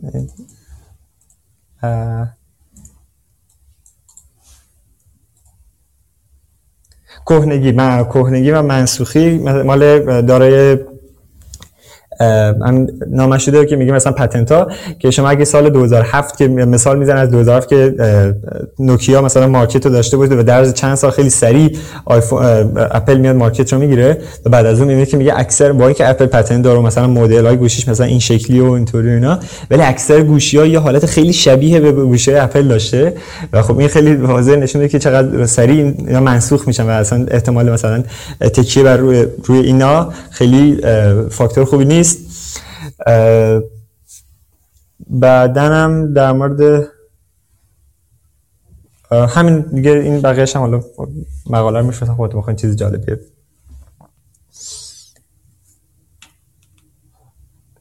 تمام شد من صحبتم. ممنون کیوان. من یه توضیح کلی هم بدم حالا راجع به چیزی که کیوان موضوعی که مطرح کردش. خیلی خیلی موضوع جالبیه این. حالا جدا از اینکه یه مروری کرد که نگاه کنید. حتما توصیه اکید می‌کنم راجع به موضوع بیشتر بخونید. چون از چند جهت میشه بهش نگاه کرد و خیلی دهسا میشه گرفت از این ماجرایی که اصلا بررسی این تنجیبل ها یا دارایی های غیر مشهود و کلا می‌تونه دید شما رو نسبت به سرمایه گذاری از خیلی جهات عوض کنه. بذارید من چند تا چند تا نکته رو بگم که حالا کیوان چون وقتم خیلی کم بود خیلی گذرا اشاره کرد ولی من چند چند تا شاید کلید به شما بدم که در واقع سر نخ بدم که چرا این حرفا و این مباحث بسیار بسیار مهم هستن. کیوان در مورد Tobin's Q صحبت کرد یا حالا Q ratio یا هر اسمی که حالا اسمشو می‌ذارن و ارزش جایگزینی. خیلی خیلی از صحبت هایی که می‌کنن و این صحبت ها رو حتی مثلا توی کتاب Poor Charlie's Almanack توی صحبت های چیز میشه دید صحبت های مانگر میشه دید. راجع به اینکه خیلی وقتا برای اینکه شما ببینید که اون کاری که خود شما شما خودتون می‌خواین انجام بدید مثلا یک کسب و کاری راه بندازید یا می‌خواین یک کسب و کاری رو ارزش گذاری کنید خیلی دید مفیدی می‌تونه باشه که برای اینکه از دید رقبا نگاه نگاه کنید. چون اگر واقعا ایده خوبی داشته باشید ایده یا اون شرکت بس که تو خودتون در حال اجراش باشین یا اون شرکتی که می‌خواین سرمایه گذاری کنید ایده بسیار جالبی داشته باشه که در داره مثلا از نظر شما خیلی ایده خوبیه سودآور خیلی خیلی خیلی عالی همه چی گلمنگلی از دید رقبا نگاه کردن به همچین چیزی چیزی که ریترن آن اینوستمنت خوبی داره چون هدف سرمایه گذاری همینه دیگه ریترن آن اینوستمنت پولی می‌ذارید که سودی ببرید. حالا راجع به اینا حرف می‌زنم خیلی. اگر این عدد پولی که می‌ذارید پولی که می‌برید سود خیلی خوبی داشته باش پول خوبی باشه به ازای واحد پولی که دارید می‌ذارید این قاعدتا جذاب هست برای همه برای همه رقبا. راجع به این ما بی نهایت بار صحبت کردیم توی گفتم خیلی وقتا میگم با ارزش جایگزینی حرف می‌زنم. یعنی که خب مثلا اگه من یه بقالی می‌زنم یه جای خیلی خوب چقدر برای یک رقیب هزینه بردار هست که بیاد عین همون کار تکرار کنه. یا اصطلاحا بهش می‌تونن میگن میگن ارزش جایگزینی. اینکه چقدر می‌تونیم پول بذارید چقدر هزینه باید بشه که عین همون business رو دوباره از اول از صفر بسازیم همونجا. خب؟ یا با هم مشابه هم تو همون محل فیزیکیش لازم نیست باشه ولی عین همون ایده رو یه جای دیگه استفاده کنیم. خیلی وقتا یعنی به صورت سنتی تو حسابداری سنتی و اینا و اگه دیده خیلی صلب نگاه کنیم میان نگاه می‌کنیم که خب مثلا من یه دارم یه شرکت مایکروسافت دارم نگاه می‌کنم خب این کاری نداره که یه ساختمون می‌خوام این ساختمون. هزینهش انقدر. توش این کامپیوترها رو می‌ذارم خب سرور رو می‌ذارم فلان می‌ذارم خب هزینهش انقدر. حالا اگه یه خورده طرف بخواد عمیق‌تر نگاه کنیم که خب نه این آدمای توش هم مهم خب تا, تا, تا اول عادیش خیلی عادی تو حسابداری همونجا متوقف میشه یعنی ارزش دارایی های تنجیبلش رو می‌گیره و متوقف میشه میگه خب این بعد جایگزین میشه دیگه. آیا میشه واقعا؟ آیا مایکروسافت میشه با ساختن ساختموناش اینا در واقع جایگزین کرد؟ قاعدتا نه. یه پله جلوتر ممکنه طرف بره یه خب خب این مایکروسافت از تو کله آدمای توی که توش دارن کار می‌کنن در میاد. خب من چقدر هزینه داره که این سرمایه انسانی رو هم جایگزین کنم؟ خب چیزی که تو چیز نمیاد چیزی که تو به قول معروف صورت های مالی لزوما نمیاد هیچ جوری مثلا. چرا؟ یک یک تلاشایی می‌کنم ولی به صورت سنتی توش نمیاد. بسیار خوب. مثلا من میگم که خب من انقدر مهندس فلان رتبه می‌خوام فلان موضوع می‌خوام اینا هزینهشون انقدر هست هزینه جایگزین کردنشون و مثلا چه استخدام کردنشون اونا می‌ذارم. خب؟ خب اینا هم خیلی خوب و عالی. آیا واقعا من باز من مایکروسافت رو ساختم؟ می‌تونم یه مایکروسافت داشته باشم؟ نه نمیشه. به خاطر اینکه خب خیلی خیلی قدم ها باید جلوتر رفت. اینکه اون افراد با همدیگه اون فرهنگ رو داشته باشن اون سینرژی رو داشته باشن از توشون یک محصول بیاد بیرون هم بازم یه ماجرای جداگانه یعنی همه اجزا که جمع کردم حتی دور هم دیگه باز لزوما محصولی به همون کیفیت از توش بیرون نمیاد. برای من یک اون به قول معروف میگن اون اسانس یا اون ادویه خاص مدیریت رو هم باید داشته باشه مثلا. اوکی مثلا فرض کن من یک اونم براش قیمتی می‌ذارم به فرض اینکه بتونم آیا بازم میشه اون کارو کرد؟ نه خب مایکروسافت این همه سال داره کار کرده. مایکروسافت یک برند رو برای خودش ساخته. یک جدا از اینکه یه شرکتی بیاد همون کارهای مایکروسافت رو با همون خوبی الان انجام بده یک سابقه هست. یک یک در واقع یک خندقی دور خودش مایکروسافت کنده, کنده با این سابقه و برندی که ساخته. مردم الان به چیز اعتماد بیشتر دارن. چون که تو مثال پپسی و چیز دیدین شما؟ پپسی و کوکاکولا دیدین. اون آزمایش پپسی نشون داد. مردم پپسی همه اون کار کرد یه مزه خوب درست کرد همه چی درست کرد که مردم می‌خوان. حتی بیشتر از کوکاکولا می‌خوان. ولی چی شد که مردم باز رفتن سراغ کوکاکولا با اینکه توش پپسی بودش؟ یعنی اونو بیشتر قبول داشتن یا اینکه برعکس بود؟ آزمایش وقتی اجرا کردن دیدن جدا از اینکه چی خوشمزه تره که یه نفر قبلا اونو انتخاب کرده بوده ولی این دفعه میاد میره سراغ برنده به برنده اعتماد می‌کنه. این باز هی نشون میده که اون دارایی های اینتنجیبل اون دارایی که به صورت خیلی واضح و خیلی صلب نمیشه محکم. و بدون شک و بدون جر و بحث آوردشون توی صورت های مالی چرا اینقدر مهم هستن؟ این بخش این تنجیبل اقتصاد رو داره نشون میده. اقتصاد داره مدام میره به سمت اینکه این اینتنجیبل ها اهمیت بیشتری پیدا کنن. این دو تا نمودار گذاشته کیوان توی چیز توی توی گروه که نگاه کنید. اون دید سنتی value که میگه value is dead به صورت سنتی و سیستماتیک می اومدن می‌گفتن value یا ارزش. value investing اینی که ما بریم سهام ارزونتر رو بخریم. اون با بازدهی بهتری داره برای ما. و تو نمودار اول می‌بینیم که تا مدت های زیادی اینطور بود. خب و منظور از value چی بود؟ مثلا می‌گفتم می‌بینیم می‌بینیم مخصوصا تو تو اون بررسی که فرنچ و فاما انجام دادن می‌بینیم که بوک ولیو رو در نظر گرفتن. می‌بینیم ما سهامی رو می‌خریم که پرایس به بوک ولیو پایینتری دارن. یعنی بوک ولیوشون به نسبت ارزششون بالاتر هستش. این به اسم ولیو بودش تا سالهای سال. و می‌بینی که تا سالهای سال هم کار می‌کرد. ولی از یه جایی به بعد دیگه نشون میده شروع می‌کنه کار نکردن. و اومدن گفتن که خب پس ببینید ولی اینوستینگ از دد یعنی دیگه سرمایه گذاری ارزش بر کار نمی‌کنه. ولی این دیدی که مابوسین داره بهش نگاه می‌کنه دید درستی است. میگه نه شما داره اشتباه می‌کنی. تا یک زمانی ولیو بوک ولیو بود. ولی شما ندیدین که تو اقتصاد از یک زمانی به بعد یک اینتنجیبل اسست ها یا دارایی های نامشهودی که ما گفتیم بخش بزرگتری از اقتصاد رو گرفتن. خود به خود آدما که از رای مازلو میان بالاتر میان بالاتر نیازهاشون نیازهای بالاتر و بالاترشون در واقع تامین می‌شود این اینتنجیبل ها هم بالاتر میان یعنی شما می‌شد اصلا از قبلم انتظار داشت. که هرچی جلوتر میریم اون بخش این تنجیبل بازار مهمتر و مهمتر و بزرگتر بشه. و ما اون رو تو این دید سنتی تو بوک ولیو وقتی نمیاریم بنابراین نمی‌بینیم که آقا جان بوک ولیو این نیست که به قول معروف ولی اینوستینگ دیگه کار نمی‌کنه. ماجرا اینجاست که ما ولیو رو داریم اشتباه حد می‌زنیم. ما باید نگاه کنیم ولیو ولیو از کجا میاد. و اون وقت این بحث این تنجیبل ها مهم میشه. برند و نمیم فلان و فلان که توی یه مثال گفتیم ما. بنابراین یه وقتی که تو باز ممکنه بیان بگن مثلا سرمایه گذاران مخصوصا سنت سرمایه گذاران سنتی خیلی علی ولیو اینوستر های سنتی یا اونهایی که فاکتور اینوستینگ هستن و ولیو رو به عنوان یک فاکتور می‌بینن به عنوان یک عامل یک عدد می‌بینن یک یک نسبت می‌بینن. انقدر دیده صلبی دارن بهش. اینا ممکن از نظرشون یه وقت بازار اوور ولیو باشه. یعنی که ما نگاه می‌کنیم یعنی او تو پرایس به بوک ولیو کلی بازار رو در نظر می‌گیریم. واو چقدر عددا گنده است. این بازار حباب و فرو می‌رسه در که غلط هست. ما نگاهمون به ولیو اینجا اشتباه بوده. اگر بیایم نسبت رو درست کنیم یا اصلاح کنیم می‌بینیم که نه بازار اونقدرم اونقدرم گرون نیسته چون که تو نمودار بعدی که با گذاشته. وقتی تنجیبل اسست ها رو هم اوورده توی چیز اوورده توی بوک ولیو یه جوری حالا تعدیلشون کرده adjust کرده می‌بینیم که نه انگار نه همچنان value investing داره کار می‌کنه. اگر value رو درست بفهمیم چیه. همینطور بازار ممکنه اونقدر گرون نباشه الان. حبابی ممکنه وجود نداشته باشه. اگر ما بدونیم که کدوم دار... چه دارایی ها رو باید به عنوان ارزش دارایی حساب کنیم. و حواسمون باشه price که معلومه price اون که تو بازار داره پرداخت میشه همیشه. و یک یک تبصره هم بزنم. این یک جور در واقع من ازش اینجور برداشت می‌کنم همیشه که درسته ما به عنوان ولی اینوستر ها باید همیشه دنبال جاهایی بگردیم که بازار اشتباه می‌کنه. خب جاهایی که بازار داره یک ولی رو نمی‌بینه. ولی باید به صورت کلی به صورت قانون کلی به بازار اعتماد داشته باشیم. از این نظر که فکر کنیم که بازار به صورت دیفالت و پیشفرض داره درست یه داره یک چیزی رو می‌بینه که من نمی‌بینم اگه به نظر من عجیبه. سعی کنم ببینم که آیا واقعا اون چیزی که من نمی‌بینم چیه؟ اگر هیچ چیزی پیدا نکردم که بازار هیچ چیزی رو درست نمی‌بینه از نظر من که من در, در, در نظرش نگرفتم اون وقت میشه گفت که اون سرمایه گذاری احتمالا اون جایی که آندر ولیو هست یا زیر قیمت هستش. به قول معروف میشه میشه اونجا سرمایه گذاری کرد.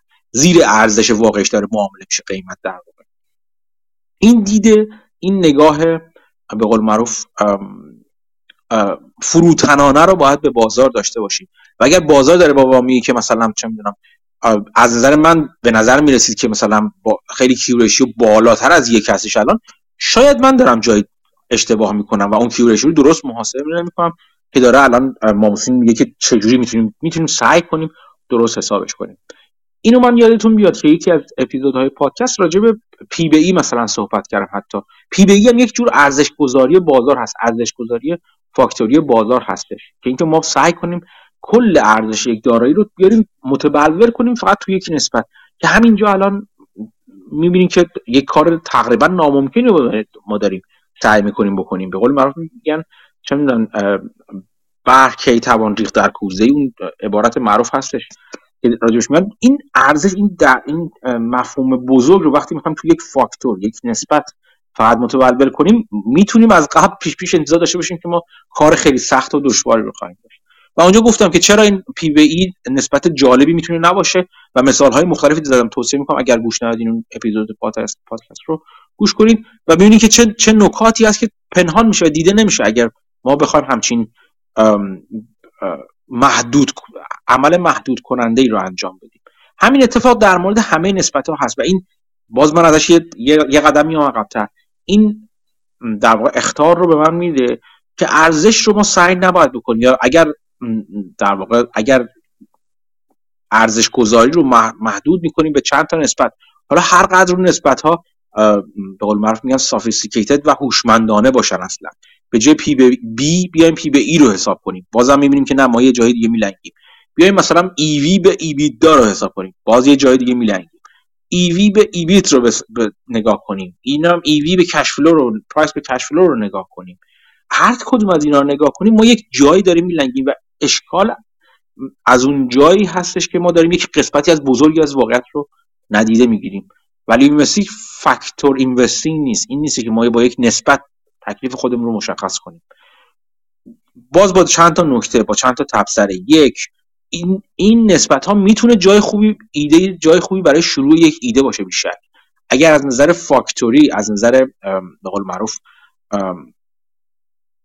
با در نظر گرفتن یک نسبت یا چند نسبت یک سهام به نظر ما گرونه یا ارزونه این می‌تونه شروع یک ایده باشه که ببینیم ما اونجا شک کنیم شاید چیزی وجود داره که ما نمی‌بینیم یا شاید یه چیزی وجود داره که بازار نمی‌بینه به دلیلی که نمی‌تونه ببینه مثلا. می‌تونه نقطه شروعی باشه. اینها یک نکته دیگه که می‌خوام به اضافه کنم که از نظر آماری کار ممکنه بکنن چون که تو زمانهای طولانی دیدیم. P به B ثابت کار P به B به عنوان book value به عنوان همون با همون تعبیر صلب خودش و سنتی خودش کار می‌کرد. بعد یه جای زیادی P به E هم تا یه زمان زیادی کار می‌کرد. یه زمانی EV به EBIT هم مثلا کار می‌کنه. EV به EBITDA کار می‌کنه. نسبت هایی می‌تونیم در بیاریم و ببینیم که این نسبت ها کار می‌کنه. به صورت آماری و در یک دوره زمانی. خب؟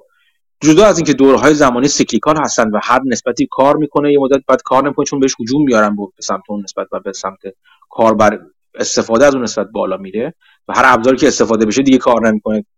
چیز با مزه finance این هستش.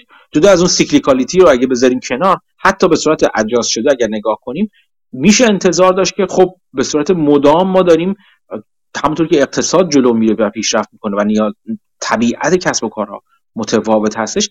همیشه می‌تونه اتفاق بیفته این اتفاق بیفته که اون نسبت های قبلی به طور کامل گویای واقعیت نباشن. آدمایی مثل مابوسین که الان تو مورگان استنلی داره کار می‌کنه تلاش دارن می‌کنن که این این نسبت ها رو گویاتر کنن. با پیشنهاداتی برای تغییر قوانین حسابداری خودش هم همونطور که گفت خیلی ناامید هست از اینکه این کارها رو بشه به صورت منظم به قول معروف به صورت کاری اجرا کرد. یعنی ما بیان بگم مثلا یه سری قوانین و تفسیرهای تو حسابداری اضافه کنن که سعی کنن مثلا اونجوری که کیوان می‌گفت مثلا اس رو از سو اس در بیارن و capitalize ش کنن ببرن تو balance sheet مثلا.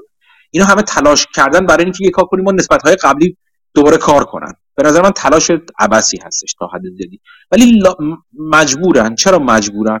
به خاطر اینکه اینها در واقع سرویس دهنده و تئوریزه کننده fund های بزرگی هستن و نگاه بزرگی هستن که quantitative investing هست.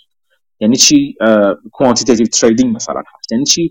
یعنی اون بالاخره یک برنامه کامپیوتری که نمیاد بشینه. من از نظرهای مختلف مثلا یک یک سهام یک شرکت رو بررسی کنم و یک برداشت کلی داشته باشم و بگم که این شرکت میارزه یا نمیارزه. نیاز دارم یه سری فاکتور ما ته تهش کامپیوتر یه سری عددهایی می‌تونیم مقایسه کنه.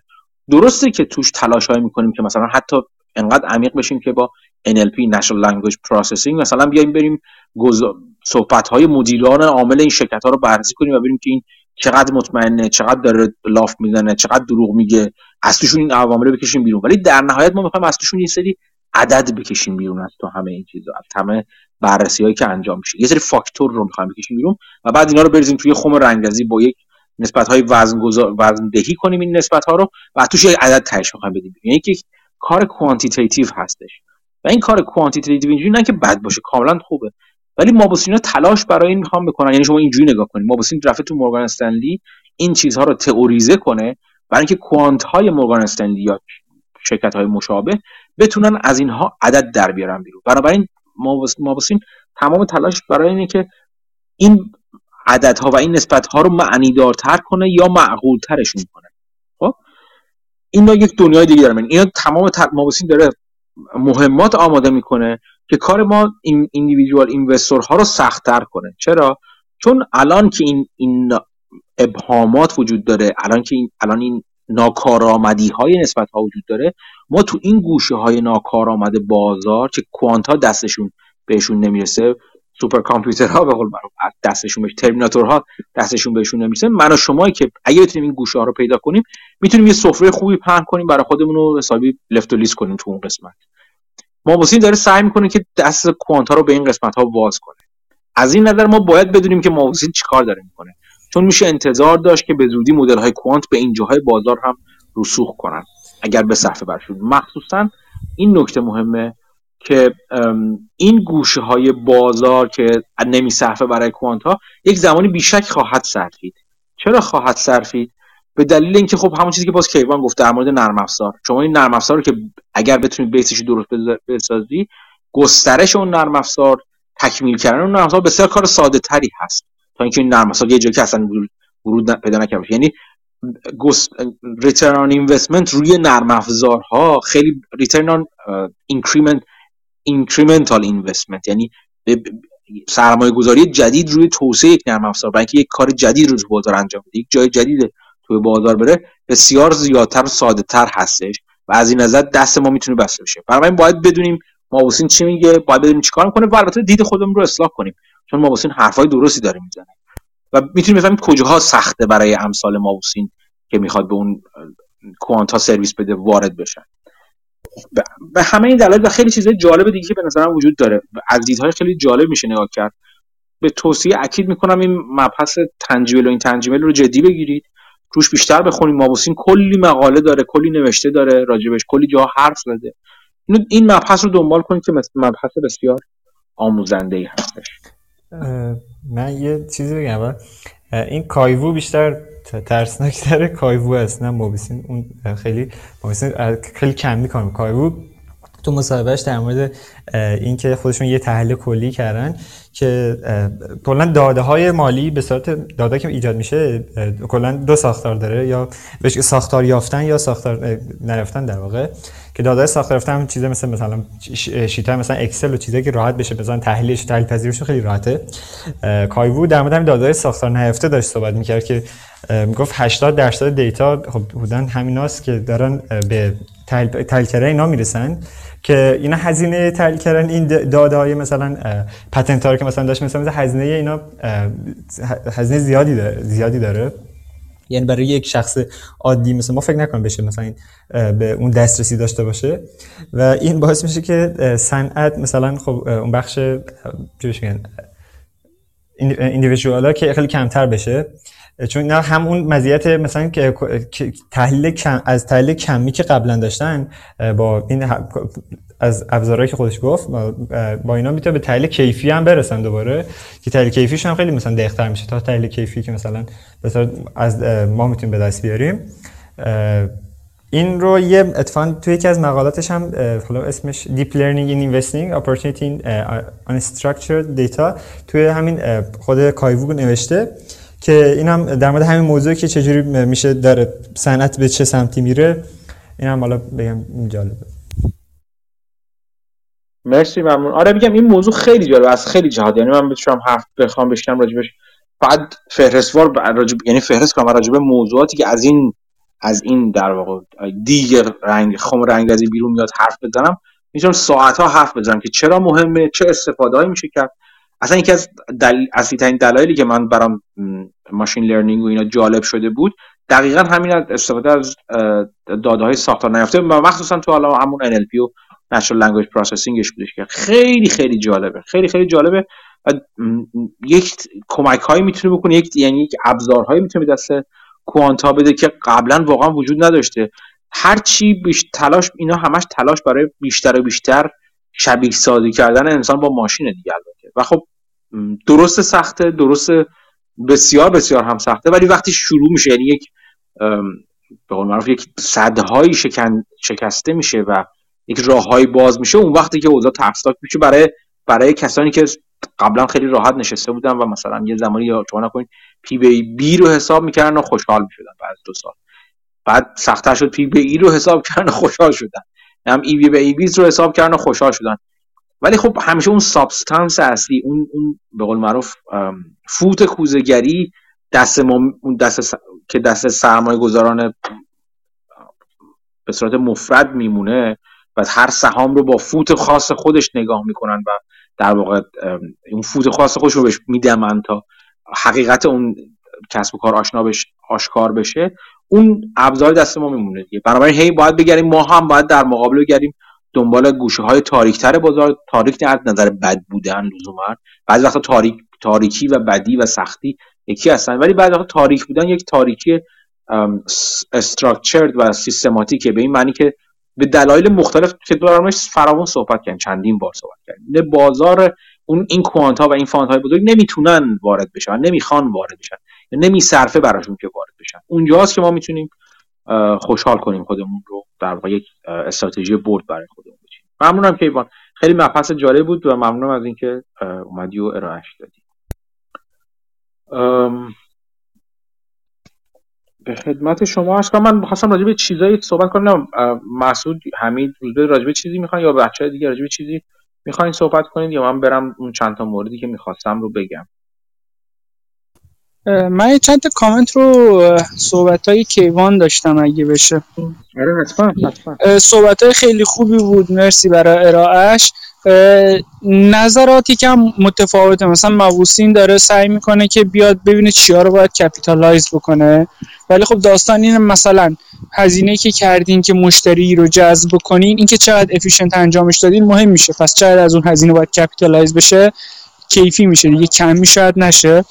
و یا حتی برعکسش کارهای دیگه هم میشه کرد. مثلا تو ولی افتر آورز هفته پیشش بود دو نفر آورده بودن که مثلا گفتن تسلا بیش از حد مارجیناش مثبته و احتمالا مثلا یه سری هزینه هایی رو که خود کمپانی داره برده تو بخش مثلا هزینه هایی که برای گسترشش مثل برلین و اینا.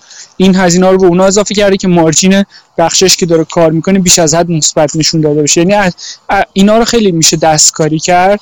بعد یه آدمی مثل بافت میاد یه جور دیگه نگاه می‌کنه که خودتونم گذاشتین فکر تو گروه چندین بار که میاد میگه که خب این asset چقدر return داره؟ من بر اساس اون return return ی که داره ببینم average return منطقیش چیه؟ مثلا 8 درصد 7 درصد 10 درصد. اگه asset ی 20 درصد return داره خب این asset goodwill ش رو بیام بر اساس این تعیین کنم که asset به علاوه tangible asset به علاوه goodwill ش بشه average return و اینجوری مثلا میاد goodwill رو اصلا adjust می‌کنه over time مثلا میگه زیاد شده کم شده. نظر بافت این بود که متنش خیلی جالبه. مهدی فکر کنم خونده حتما دوستان اگه بخونن جالبه. یکی مثل داموداران از اونور میاد نظر میده که من اصلا وارد این بازی ها نمیشم. intangible asset ی که به cash منجر نشه اصلا ارزش نداره. quality management ی که به cash منجر نشه ارزش نداره. پس من فقط روی cash business تمرکز می‌کنم روی earning ش که حالا اونجا هم داستان داره که چجوری ارنینگ ها رو اجاست بکنیم و کش ها رو. ولی خب میاد مثلا میاد کلا رو اونجا تمرکز می‌کنه.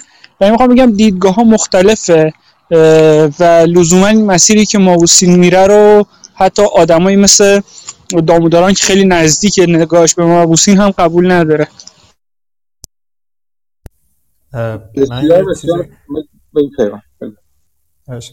این در مورد اینکه احتمال سود دادنش مثلا منافع همون تعریف داره که منافع اقتصادی به ما بدن احتمالی که منافع بدن این جای سوال بود برای همینه که اینا رو capitalize نمی‌کنن یعنی تبدیل به سرمایه نمی‌کنن. اینو تو من استاندارد حسابداری مال IFRS میخوندم. دقیقا برای همین بود که نوشته به خاطر احتمال پایین اسمش چی بهش میگم؟ احتمال عدم دانایی در مورد احتمالش نه پایین بودنش حالا معلوم نیست. عدم دانایی در مورد احتمالش اینا رو capitalize نمی‌کنن.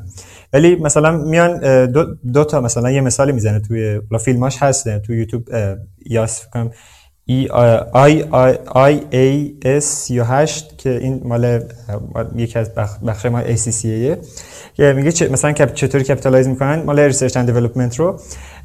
میگه اگر مثلا یه شرکت داروسازی باشه که بخواد مثلا داروی جدیدی کشف کنه برای مثلا بیماری قلبی یا سرطانی چیزی این رو مثلا capitalize نمی‌کنن با اینکه مثلا یه تحقیقی و خب این شرکت طبیعتا جلوتره تا مثلا شرکت دیگه ای ولی اگه مثلا یه شرکت مثلا ماشین سازی باشه و این بخواد این تحقیق یا development رو برای یک می‌خواد یه محصول جدیدی تولید کنه. و خب می‌دونی که بازار مثلا این محصول جدیدش یه بازاری داره که قرار تو اون بفروشه و مثلا مشتری داره و مثلا محصول قطعا به نتیجه می‌رسه این رو مثلا capitalize می‌کنه.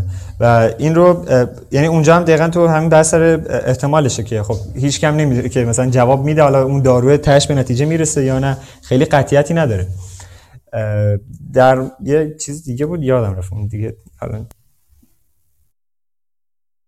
این خیلی خیلی چیز خوبیه. محسوس من نکته خیلی خوب مش... حرف زد. اینکه به این این این واقعیت که یک خبری هست در یک کسب و کار در ارزش گذاری یک ماجرایی هست ورای یک نسبت این این چیزی که واضحی بدیهیه با مثال های مختلف. کیوان گفت من گفتم آدم های بسیار بزرگ گفتن ما تکرار کردیم اون مثال ها رو. اینکه چه جوری بهش نگاه کنیم و چه روی کردی رو بگیریم دقیقا همونطور که مسعود گفت. روش های مختلفی هست که بعضا می‌تونه منطقی باشه یا درست باشه درست باشه عملی باشه نباشه و نکته جالب حالا همین اتفاقا نکته خوبی که کیوان اشاره کردش اینکه یک روش ممکنه در یک صنعت جواب بده در صنعت دیگه جواب نده. یعنی بنا به طبیعت نوع کسب و کار اینکه یک کسب و کار یه شرکت فارما داریم یا شرکت بایو فارما داریم اون میزان احتمال و یا اون میزانی از اون سرمایه گذاری برای رشد که واقعا تبدیل به رشد میشه تبدیل به cash flow میشه آره cash میشه اونجور که کیوان داره میگه اونجور که مسعود به درستی اشاره کرد. صنعت به صنعت متفاوته. یعنی شما باید مثلا توی venture capital انتظار نداری همونجوری سرمایه گذاری کار کنه و return به شما در آینده بده که مثلا یه بقالی یه بقالی وقتی میشون میگه خیلی خب من یک سرمایه گذاری می‌خوام بکنم یا مثلا یک تحقیقات می‌خوام بکنم مثلا فلان محصولی که شنیدم خوب هست مثلا میارم می‌ذارم به صورت آزمایشی روی روی روی قفسه فروشگاه ببینم اینجا چقدر فروش میشه اگر اون محصول خوب فروش می‌رفت مثلا چیز می‌کنم رشدش میدم مثلا. این این باعث رشد من در آینده خواهد شد. خب این احتمالی که به صورت اوریج اگه نگاه, نگاه کنیم. که صنعت بقالی retail مثلا پیشرفتی که می‌کنه یا اون return on این investment ی که می‌گیره از یک در واقع ریسرچش یا هر چی که اسمشو می‌ذاریم خیلی متفاوت است باز با احتمال بازگشت احتمال سودی که یه صنعت بایوفارما می‌گیره مثلا. شاید شاید قدم بعدی باشه که اینو به صورت بیایم گرانولارتر یا جزئی تر اصطلاحا. صنعت به صنعت سعی کنیم یک نسبت هایی بذاریم که چقدر تو فلان صنعت تو فلان سکتور مثلا به صورت میانگین بازم اینا همش داریم می‌بینیم که ما کجاها داریم. دید با اغماض داریم نگاه می‌کنیم. این نسبت از مثلا چیزمون اسممون مثلا بره capitalize بشه مثلا. خب؟ این این اینا دیدای مختلفه دیگه. یا با همین اون روشی که بافت مثلا داره نگاه می‌کنه مثلا این چه جوری مثلا goodwill ما من بیام amortize کنم چه جوری goodwill ما بیام مثلا مثلا capitalize کنم اصلا زیبایی کار به همین یعنی خود این نشون میده من و شما باید اگر بخوایم سر ارزش گذاری درستی انجام بدیم باید مورد به مورد بررسی کنیم. هر چقدر موردی تر بشیم در مورد یک سرمایه گذاری اگر بخوایم همه تا با دید کوانتی نگاه کنیم. دید دقیق تری داریم. ولی خب باید یک جا متوقف بشیم یعنی کوانت های بزرگ باید یک جا متوقف بشن. یک جایی باید یک متوقف بشن در صنعت صنعت کردن بازار در سکتور سکتور کردن بازار در حتی مدل کسب و کار به مدل کسب و کار کردن بازار. و البته این محدودیت های گزارش دهی رو هم در شما در نظر بگیرید. اینکه یه عدد یک محدودیت های عمدی و غیر عمدی یعنی یک وقتهایی هستش که به صورت عمدی همون که مسئول گفت با عدد بازی می‌کنن ارنینگش رو دستکاری می‌کنن. دستکاری نه دستکاری غیر قانونی دستکاری قانونی می‌کنن اصلا. اینکه تو کدوم سکتور چه چیزی رو گزارش کنن تو کدوم کدوم ونچر یک تو کدوم تل... پروژه یک شرکت چقدر سرمایه گذاری گزارش کنن چقدر چیز گزارش کنن اینا دست خودشونه. یعنی آزادی عمل دارن که توی گزارش دهی با توجه به اون چیزی که می‌خوان بازار نتیجه بگیره از نگاه کردن بهشون اون گزارش دهی رو انجام بدن و استانداردهای حسابداری یک محدودیت های معقول و ولی کمی رو گذاشته براشون. یعنی دست مدیریت و مدیران مالی باز هست توی اونجا که چجوری این گزارش انجام بدن. به جز اینکه چون به قول معروف میگن که تا مجبور نباشن چیزی رو گزارش نمیدن یه سری محدودیت های هم وجود داره. اینکه به طرف بیاد به صورت دقیق گزارش بده که خب چقدر کش فلو تو کدوم بخشش داره؟ چقدر پلان سگمنتش چیز کرده سرمایه گذاری توش کرده هزینه کرده. وقتی اجباری هم ندارن خب اونا رو گزارش نمیدن. یا اگر بخوان گزارش بدن چون آدیت نمیشه لزوما اون بخش ها می‌تونه هر جور می‌خواد گزارش بدن. یعنی می‌خوام بگم خود حسابداری این دست ها رو بسته و یک دستهایی رو هم باز گذاشته یه جایی. اینا باعث میشه که خب هر نتیجه از اون تو بتونه بیاد بیرون. و همه چی بس برمیگرده به اینکه شما کسب و کار رو چقدر بشناسید. من اون چیزی که مسعود میگه رو ندیدم ولی کنجکاو شدم که الان ببینم اون ولی افتر آرزو. اینکه خیلی وقتا اینو من دی تو شرکت های دیگه دیدم مثلا. که مدیریت مثلا حتی وقتی برای R&D می‌خواد گزارش بده R&D رو یک موضوع خاص رو تاکیدش رو توی توی گزارش های مالی خودش که بعد چیز یعنی در الزامات زیادی نداره برای تو presentation های خودش و ارائه های خودش برای سرمایه گذاران جوری می‌ذاره که میگه ببین من اینجایی که مثلا درآمد منفی دارم خب من دارم سرمایه گذاری تمام research هم اینجاست. research جاهای دیگر رو جمع می‌کنه می‌کنه اون تو, تو تحت اون می‌ذاره چون می‌دونی که خب من چه من چه آر منفی 10 درصد داشته باشم چه منفی 20 درصد داشته باشم خیلی فرق نمی‌کنه. چون دارن اینو به عنوان research دارن نگاه می‌کنن. بنابراین خوبه که من این رو مثلا این چیزی که بد هست و همین الان و خیلی بد بودن یا کمی بد بودنش اهمیت خاصی نداره رو بذارم اینجا. و اون جاهای دیگر رو مثلا یه کار کنم خیلی گل نشون بدم. این از روانی نشون میده که من یک business مشروعی دارم که اتفاقا خیلی به قول معروف خیلی پهلوانانه و دلاورانه دارم. سعی می‌کنم که تحقیقاتی بکنم که رشد خوبی در آینده داشته باشم. و بعید و اصلا عجیب نیستش که من در حال حاضر باید هزینه بیشتری کنم برای تحقیقات و انتظار سودی هم نداشته باشم. در حالی که اون زیر داره جابجا جا می‌کنه هزینه ها رو. از یه جای از یه سکتور سگمنت دیگه کسب و کار داره می‌بره یه سگمنت دیگه کسب کار که اونجا رو باد کنه اون قسمت ها رو. و خب این خب این کارو می‌تونم بکنم. من حالا کشکار شما که این سه نفری که مسئول میگه دقیقا راجع به چی صحبت که ولی من مشابه این رو توی کسب و کارهای دیگه دیدم. تو گزارش های شورتی که بعضا از توی چیز دیگه در آوردن از توی شرکت دیگه در آوردن اونجا دیدم که مدیریت چجوری با روح و روان سرمایه گذار بازی می‌کنه اینجوری. خب میگم خیلی موضوع جالبی هست این بخش این تنجیبل ها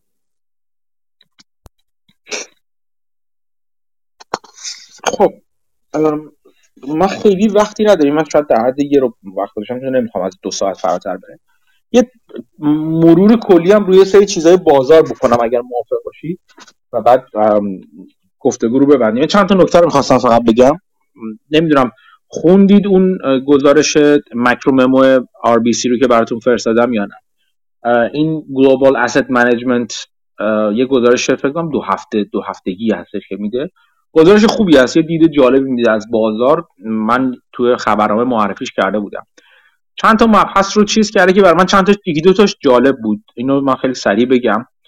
بعد ببینیم اگه کسی سوالی چیزی داره راجبش حرف بزنیم یا بحث رو کمتر از دو ساعت تمام کنیم. یکی راجب inflation گفته بود و تورم گفته بود که داره کم میشه. خب کمتر از انتظار بوده و خبر خوبی هست و مثلا خیلی از روی این براشه کردن که بانک مرکزی شروع می‌کنه کم کم پاشو از روی ترمز برداشتن کمی و مثلا یه خورده شلش می‌کنه قضیه رو اینا. البته صحبتی از که از گاورنرهای مختلف بانک مرکزی هم بیرون اومد تا حدی نشون میده که خب ما شاید بعد نباشه سرعت شتاب گرفتنمون رو کم کنیم. یعنی کمتر گاز بدیم حالا توی این چیز توی این مدت و اینا که اینا همه بازار رو خیلی خوشحال کرده بود. و دوباره فرداش خیلی ناراحت می‌کرد دوباره بازار اینا.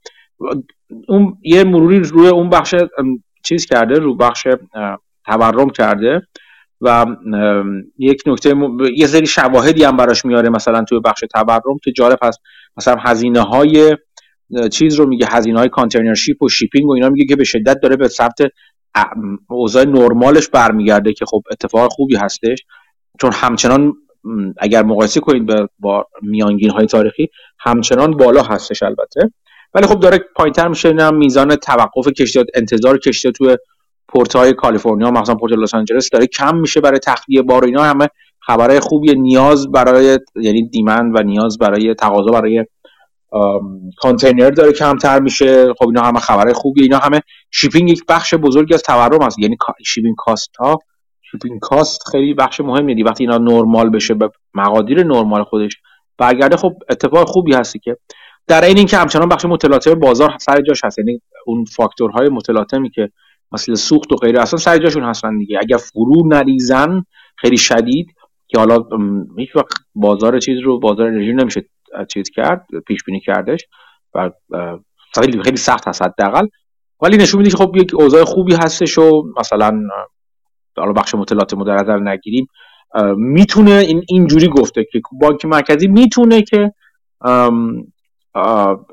خوشبین باشه و, و خیلی شدید عمل کنه و غیر و غیره. خب حرف درستی هستش و به نظرم هم که معقول هست ولی خب یه سری ناهماهنگی هایی رو توی چیز توی توی اینکه کجاها همچنان تورم وجود داره تو کدوم قسمت ها کدوم مؤلفه ها وجود داره اینا. این وجود داره که به اون ناهماهنگی ها و عدم توزیع یکنواختا اشاره می‌کنه.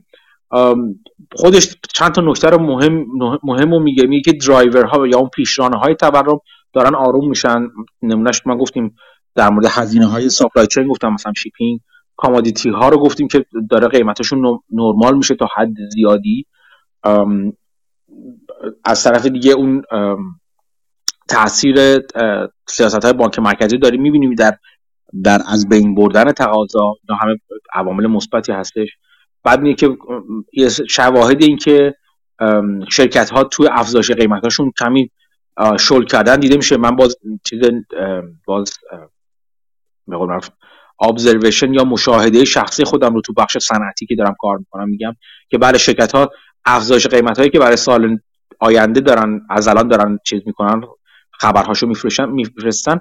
به شدت قبلی نیستش و به نظر میسه که شرکت ها هم دارن افزایش قیمتاشون رو کمی تعدیل می‌کنن. نکته بعدی که در واقع چیز بهش اشاره کرده اینه که به نظر می‌رسه که باز تورم باز هم پایینتر خواهد اومد. هرچند این پایین اومدن یک نواخت نیست و با بالا پایین بودن همراهه یک نکته جالبی که بعد تو گزارش تو چند جاش بهش اشاره می‌کنه بحث در مورد آمریکا مخصوصا در مورد خود آمریکا به علت بالا بودن قیمت ارز دلار آمریکا هستش. این هست که تا مدت خود دلار آمریکا داره میاد پایین تر ارزشش قیمتش داره میاد پایین تر و این یک فشار رو به بالا داره برای تورم مواد ورودی. خب وقتی مواد موادی که وار مواد اولی که وارد می‌کرده آمریکا ارزش دلار بالا بوده این باعث می‌شده که اون معلفه یعنی تاثیر معلفه قیمت مواد ورودی توی تورم کاهش پیدا کنه به دلار اگر به دلار در نظر بگیریم. خب وقتی دلار داره میاد پایین این می‌تونه از اونور باعث بالا رفتن بالا رفتن میزان عددی و تاثیر عددی اون مواد ورودی بشه. که البته گفته که این عدد خیلی تاثیر کارنسی خیلی شدید نیست و تاثیر چیز است ولی خب چیزی که من خواهم کمتر بهش نگاه کردم و فکر کردم تا حالا. یادآوری این موضوع جالب توصیه می‌کنم اون بخش مقاله رو بخش نوشتار رو بخونید که فرستادم. دیگه به قول به خدمت شما عرض کنم که از طرف میگه باز به علت همین چیز تر بودن همین اگریسیو تر بودن و شدت بیشتر سیاست های انقباضی توی آمریکا نسبت به سایر کشورها این باعث شده که تورم توی آمریکا زودتر و بهتر مهار نشونه های مهارش آشکار بشه تا جاهای دیگه دنیا اروپا و حتی کانادا رو مثال می‌زنه که آمریکا به نظر می‌رسه که موفق تر بوده چون aggressive تر هم بوده. ولی تو جاهای دیگه دنیا همچنان تورم برقرار بوده. import prices prices هم گفتم. در مورد supply chain و قیمت ها گفتم. یه چیزی من فقط دارم تیتروار اشاره می‌کنم. گزارش یه گزارش که زیاد وقت نمی‌گیره تو نیم ساعت یه ساعت شاید بیشتر وقت نمی‌گیره خوندنش. توصیه می‌کنم بخونید. در مورد کووید گفته گفته که این چیز این واریانت جدید BQ1 داره تو آمریکا غالب میشه تو آمریکا شمالی واریانت غالب میشه یا سویه غالب میشه که با اینکه تاثیراتش اونقدر شدید نیست یعنی مثلا طرف بیمارستانی نمی‌کنه منظور از اون نظر هست ولی واکسن ها هم ظاهرا نسبت بهش واکنش کمتری نشون میدن. به خاطر همین تو جاهایی مثلا مثل اونتاریو کانادا ماسک مندیت رو دوباره مندیت نیستش. ماسک ریکامندیشن رو توصیه به پوشیدن ماسک رو دوباره گذاشتن ولی کسی هیچ هیچ جا هنوز نرفته سراغ مندیت یا بستن یا قرنطینه. مخصوصا که می‌دونن که بازار یعنی وضعیت اقتصاد شکننده تر از اون هست که بخواد دوباره برن سراغ بستن اینا. مخصوصا که حالا بخش بزرگی از آمریکای شمالی حداقل واکسینه شده و سویه جدید هم با اینکه تاثیر یعنی اونقدر تاثیرپذیر از واکسن ها نیست ولی کشنده هم نیست. و خلاصه خیلی تس در واقع میشه گفتش با با ساده گیری های بیشتری همراه هست تو بازارم کشاورزی ولی در اول اون بر تو چین یه خبرهای دیگه ای هست دیگه. چین همچنان با لجاجت یه لجاجت برای وارد نکردن واکسن های موثر داره با چیز دست و پنجه می‌کنه با کووید و اون سیاست سفیهانه کووید صفر خودش دست و پنجه نرم می‌کنه.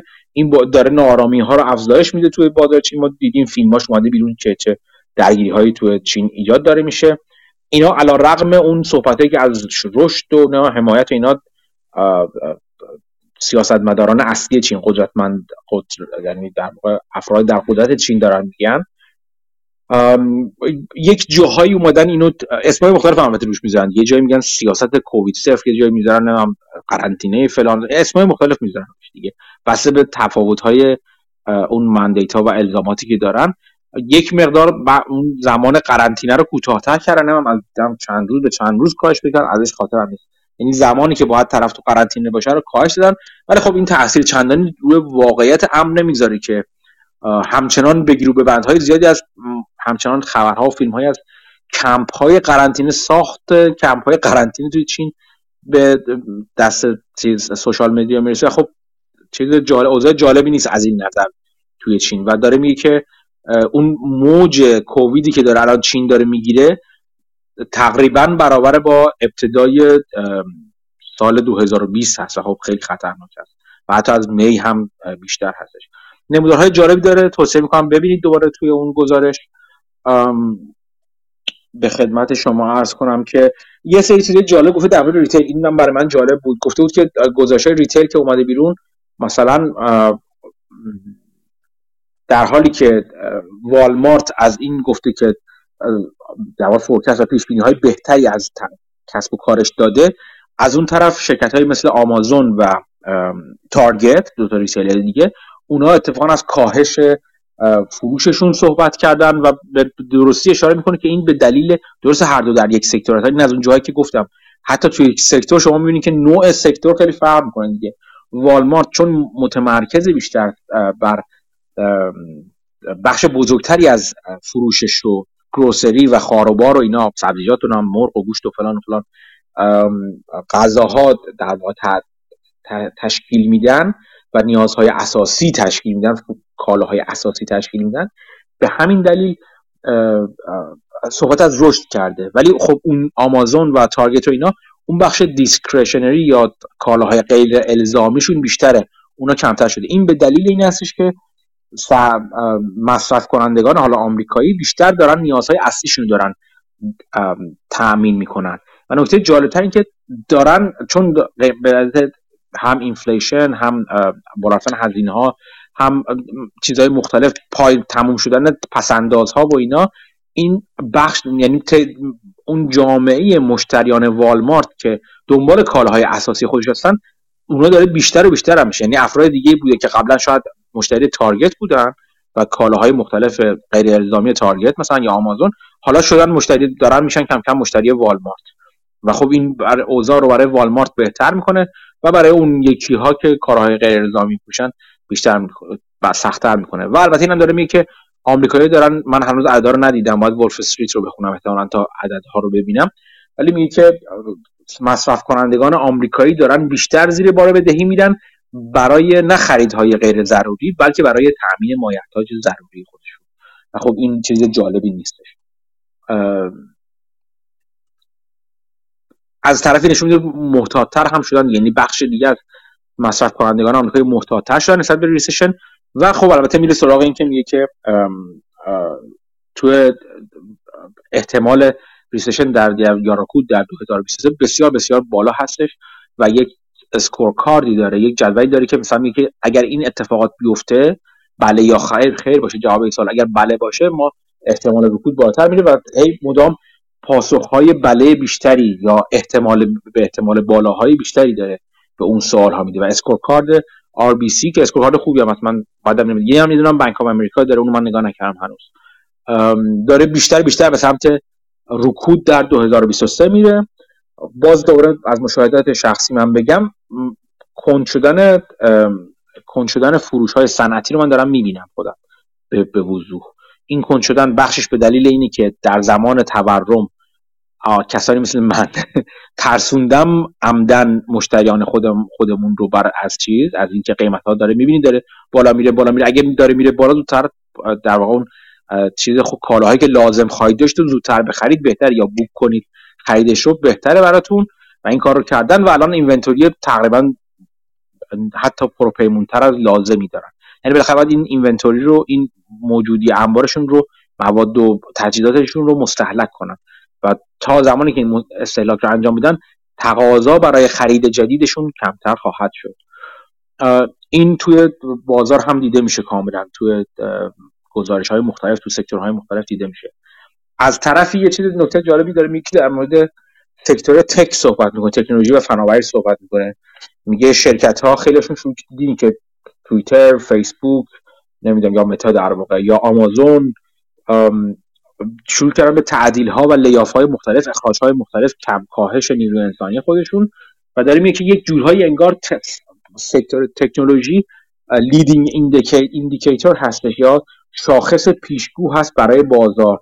sector tech زودتر داره می‌بینی که بازار کند خواهد شد و وارد رکود خواهیم شد و به این دلیل داره هزینه های خودشون میره پایین.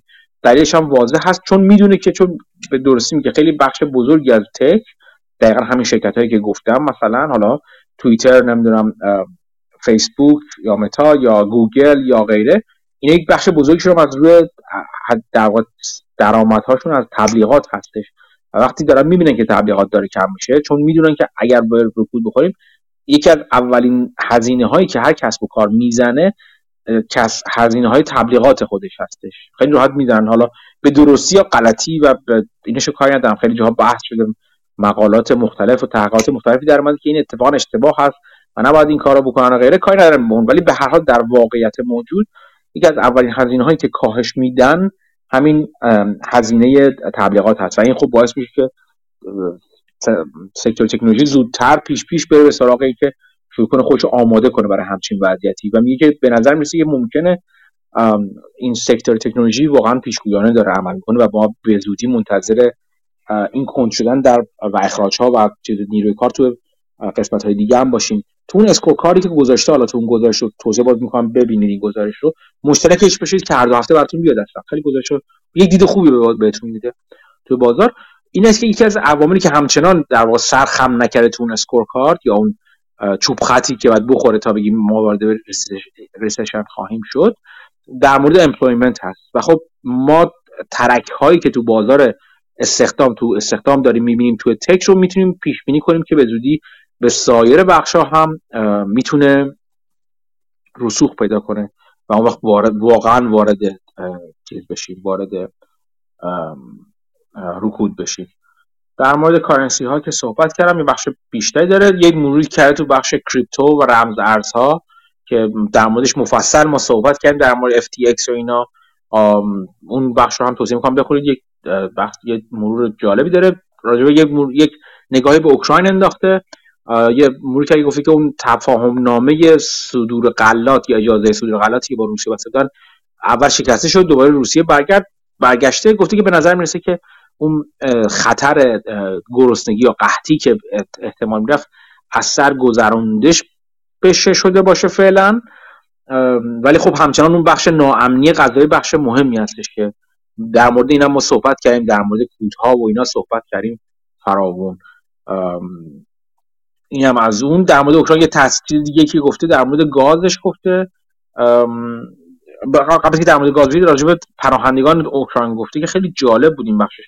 گفته بود از 44 میلیون نفر جمعیت اوکراین 16 میلیون نفر آواره شدن و از این کشور رفتن بیرون.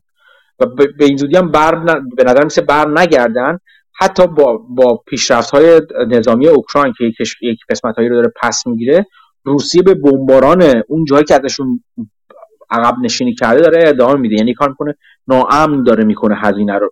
چیزو برگشت به اوکراین برگشت در واقع آوارگان اوکراینی رو. یک دلیل دلایل بسیار بسیار متفاوتی داره. یکشون اعمال فشار به کشورهای میزبان این پناهندگان هستش. اعمال فشار مالی به این میزبانان هستش دیگه. خب این فشار رو بالا می‌خواد نگه, نگه داره روسیه داره سعی می‌کنه هزینه جنگ رو تا اونجایی که می‌تونه برای سایر کشورهای اروپایی بالا نگه داره. در مورد گاز گفته همونطور که گفته گفته که اگر اینونتوری های گاز بالا هستش خودشون دوباره رفتن سراغ نوکلیرشون تا حدی نیروگاه های زغالسنگی خودشون رو انداختن اینونتوری بالایی هم نگه داشتن.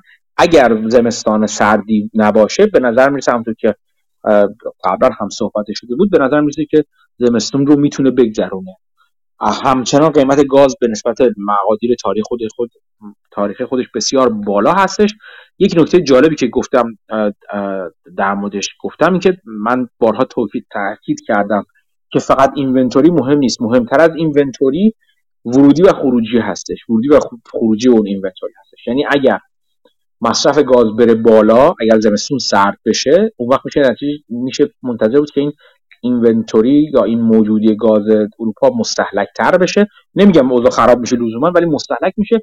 ولی کلا انتظار میشه داشت که زمستون بعد از زمستون بازار کار بازار گاز اروپا یعنی موجودی گاز اروپا تا حد زیادی مستحلک تر از این باشه که الان هست. و بعد اون وقت نیاز نیاز بهاره گاز بالا میره و می‌دونیم نیاز بهاره هم وجود داره براش. اینها رو در کنار این در نظر بگیرید. اگر چین این بتونه بالاخره به قول معروف بند تومانش رو محکم کنه در مورد سیاست کووید صفرش و به هر حال عبور کنه و تقاضا یعنی فعالیت صنعتی و اقتصادی چین دوباره بره بالا چین به عنوان یکی از مصرف کننده های گاز دنیا نشال گاز دنیا گاز طبیعی دنیا بزرگ از بزرگترین هم هستش. بازار یعنی موجودی گاز دنیا رو برای اروپا سختتر بود دسترسی به موجودی گاز رو. و همچنان به اروپا فشار خواهد آورد. الان اوضاع خوبه تو اروپا. یکی از دلایلش زمستان نچندان سرد تا اینجا بوده که می‌تونه سرد بشه زمستان آینده. یعنی به نظر میسه تا الان میگم ممکنه سرد نباشه اونقدر. خیلی هم خبر خوبی هست. ولی اگه سرد بشه اوضاع خراب میشه. که چون خروجی می‌بره بالا و ورودی هم همونطور گفتم مهم هستش. اگر چین به بازار برگرده میشه انتظار داشتش که ورودی گاز اروپا هم دچار مشکل بشه. و خلاصه این این این رو به عنوان یک مثل یه مخزن بگیم که یه ورودی داره یه خروجی. همه و حجم مخزن. شما همه عوامل رو باید در نظر بگیرید. به نظر من هنوز زود هست برای خوشبینی و اینکه بگید قیمت گاز یه پایین میاد یا پایین میمونه و غیره و غیره. هنوز زوده به نظر من. گاز رو هم گفتم پناه پناهجوها رو هم گفتم. دیگه به خدمت شما چیزی که برای خود من جالب بود. آه در مورد کلایمت چنج اینم جالب بود که میگه که اون نشست کنترل تغییرات آب و هوا توی مصر COP27 برگزار شد تموم شد. روسیه و عربستان پیشنهادات کشورهای دیگر رو برای کاهش و در واقع کنار گذاشتن سوختهای فسیلی بلاک کردن به سلامتی. دیگه به خدمت شما عرض کنم که ولی در عوضش یک اتفاقی که افتاده بود این این جالب بود که یک صندوقی رو یک fund ی رو صندوقی رو تخصیص دادن به اسم loss and damage fund بین که کشورهایی که در, در اثر این بیرون یعنی کاهش سوخت های فسیلی آلاینده یا تولید کننده کربن زیاد دچار ضرر و زیان میشن. این در واقع اینا بیاد به اینا کمک کنه و صحبت شده از کمک های چندی میلیون میلیارد دلاری به اندونزی مثلا به عنوان کشور بسیار پرجمعیت که از های فسیلی استفاده می‌کنه. بذار میگم دقیقا میگم چی؟ ها گفتن که این الان این چیزی که دارم می‌بینم گفته که 20 میلیارد دلار تعهد کردن که به اندونزی کمک کنن که دیگه اونقدر به به سنگ وابسته نشه. گفته که قبلا هم یک قول 8.5 میلیارد دلاری به آفریقای جنوبی داده بودن. برای اینکه اونم از سوختهای فسیلیش دور دوری کنه. ولی خب مثلا اندونزی داره میگه به عنوان یک جمعیت به عنوان چهارمین کشور پشت پر جمعیت دنیا با حدود 276 میلیون نفر جمعیت. همین طور که نیازشون میره با این کشور از در سطح کشور از سطح فقر بالاتر و بالاتر میاد. تولید گاز کربونیکشون دیوکسید کربنشون بالاتر و بالاتر میره. و بعد میگه که نمیشه همچین انتظارش که اینا رو بتونیم به این راحتی از از چیزشون ازشون بخوایم که این تولید رو بالا نبرن. و بعد یه چند تا عدد خیلی جالب میگه بعد نیست با شما در به, اشتراک بذارم. مثلا میگه که از ابتدای صنعتی شدن روند صنعتی شدن کشورهای ثروتمند به صورت تجمعی 59 درصد دیوکسید کربن تاریخ رو تولید کردن. خود آمریکا به تنهایی 25 درصد دیوکسید کربن به طور تجمعی تو کل در طول تاریخ 25 درصد دیوکسید کربن دنیا رو تولید کرده تا حالا. خب این نشون میده که به این راحتی نمی‌تونن این کشورهایی که این همه دیوکسید کربن تولید کردن برگردن به کشورهای دیگه تا هیچ تولیدی نکردن بگن که خب دیگه شما چیز نکن شما تولید نکن. بعد چند تا عدد جالب دیگه هم میگه. مثلا میگه که به خدمت شما به اینکه این این عدم تناسب سهم در تولید دیوکسید کربن رو تولید نشون بده میگه که در طول دو, دو سده گذشته 200 سال گذشته امیشن پر کپیتا یعنی سرانه تولید دیوکسید کربن امروز تو آمریکا برای هر نفر یعنی سرانش هست 15 تن بر نفر سالیانه برای چین هست 7 تن. ببین چقدر تفاوت هست 15 به 7 سرانش رو در نظر بگیم و هند هست یک و هفت دهم تن به ازای هر نفر. شما داری می‌بینید که چه عدم تناسبی وجود داره. و خب میگه که جدا از این که یک چند تا نکته رو یادآوری که نکته درستی است. این که کشورهای در حال توسعه بیان چیز خودشون رو تولید دیوکسید کربنشون رو کاهش بدن که دارن میدن و با شتاب بالایی هم سعی می‌کنن این کار انجام بدن. ولی از اون طرف اون جمعیت که دارن میان بالا و اونا سرانه خود به خود تو معنی توسعه این هست در نظام فعلی. سرانه تولید اونا حتی اگر همینقدر بمونه و برسه به حد نرمال برسه در واقع فقط میشه انتظار داشت یک بخش بزرگتری از یک بخش بزرگتری از این نظر که از این که دارن اینا کم می‌کنن اون یا اضافه کنن به تولید دیوکسید کربن خب انتظار دیگه هم نمیشه داشت. مگر اینکه این کشورهایی که تا حالا بیش از بیش از حد خودشون حتی تولید کردن حاضر حاضر باشن که باج بدن در واقع. باید هم بدن. باید تاوان در واقع پس بدن. به طرق مختلف. می‌تونن می‌تونن فناوری های خودشون رو در اختیار این کشورها قرار بدن در اختیار این کشورهایی که دارن میان بالا بدن که سعی کنن اونا بتونن امکان استفاده از انرژی های پاک رو به صورت ارزانتر داشته باشن. چون به هر حال این جمعیت انرژی لازم دارن. می‌تونن مثلا این صندوق های اینچنین تشکیل بدن که بهشون پول بدن که در واقع کمک مالی بکنن برای اینکه این این در واقع سراغ انرژی های فسیلی نرفتن رو بیشتر کنن. و روش های مختلفی هستش. و روش درست دقیقا همین هستش. به نظر من روش درست این هستش که شما در نظر بگیرین cumulative emission per capita رو در نظر بگیرید برای افراد مختلف برای کشورهای مختلف. و براش سقف بذارید و یک سری باید هزینه بدن یه سری هم باید سوبسید بگیرن یه جوری. حالا سوبسید رو به طرق مختلف بگیرن. ولی روش عادلانه فقط این به نظرم می‌تونه باشه. شما نمی‌تونید وار برگردید به یک هندی بگین که شما چرا نفت میسوزونی یا زیر آفتاب بکش دراز بکش از انرژی خورشیدی استفاده کن برای خوشحالی خودت. برای سیر شدن خودت؟ این چیز جالبی است. این, این گزارش رو بخونید. یک من خیلی سریع سعی کردم این گزارش رو از بالا تا پایین برم و یه چیزایی بگم ولی همیشه در واقع میگن devil in details. اون اصل ماجرا تو جزئیات هست. توصیه می‌کنم گزارش رو بخونید گزارش خوبی هست. اینه بعد. خب من حرفم تمام شد. دوستان چیزی هست بخواین اشاره کنید در انتها یا نه؟ اگر نه که کم کم بحث رو ببندیم.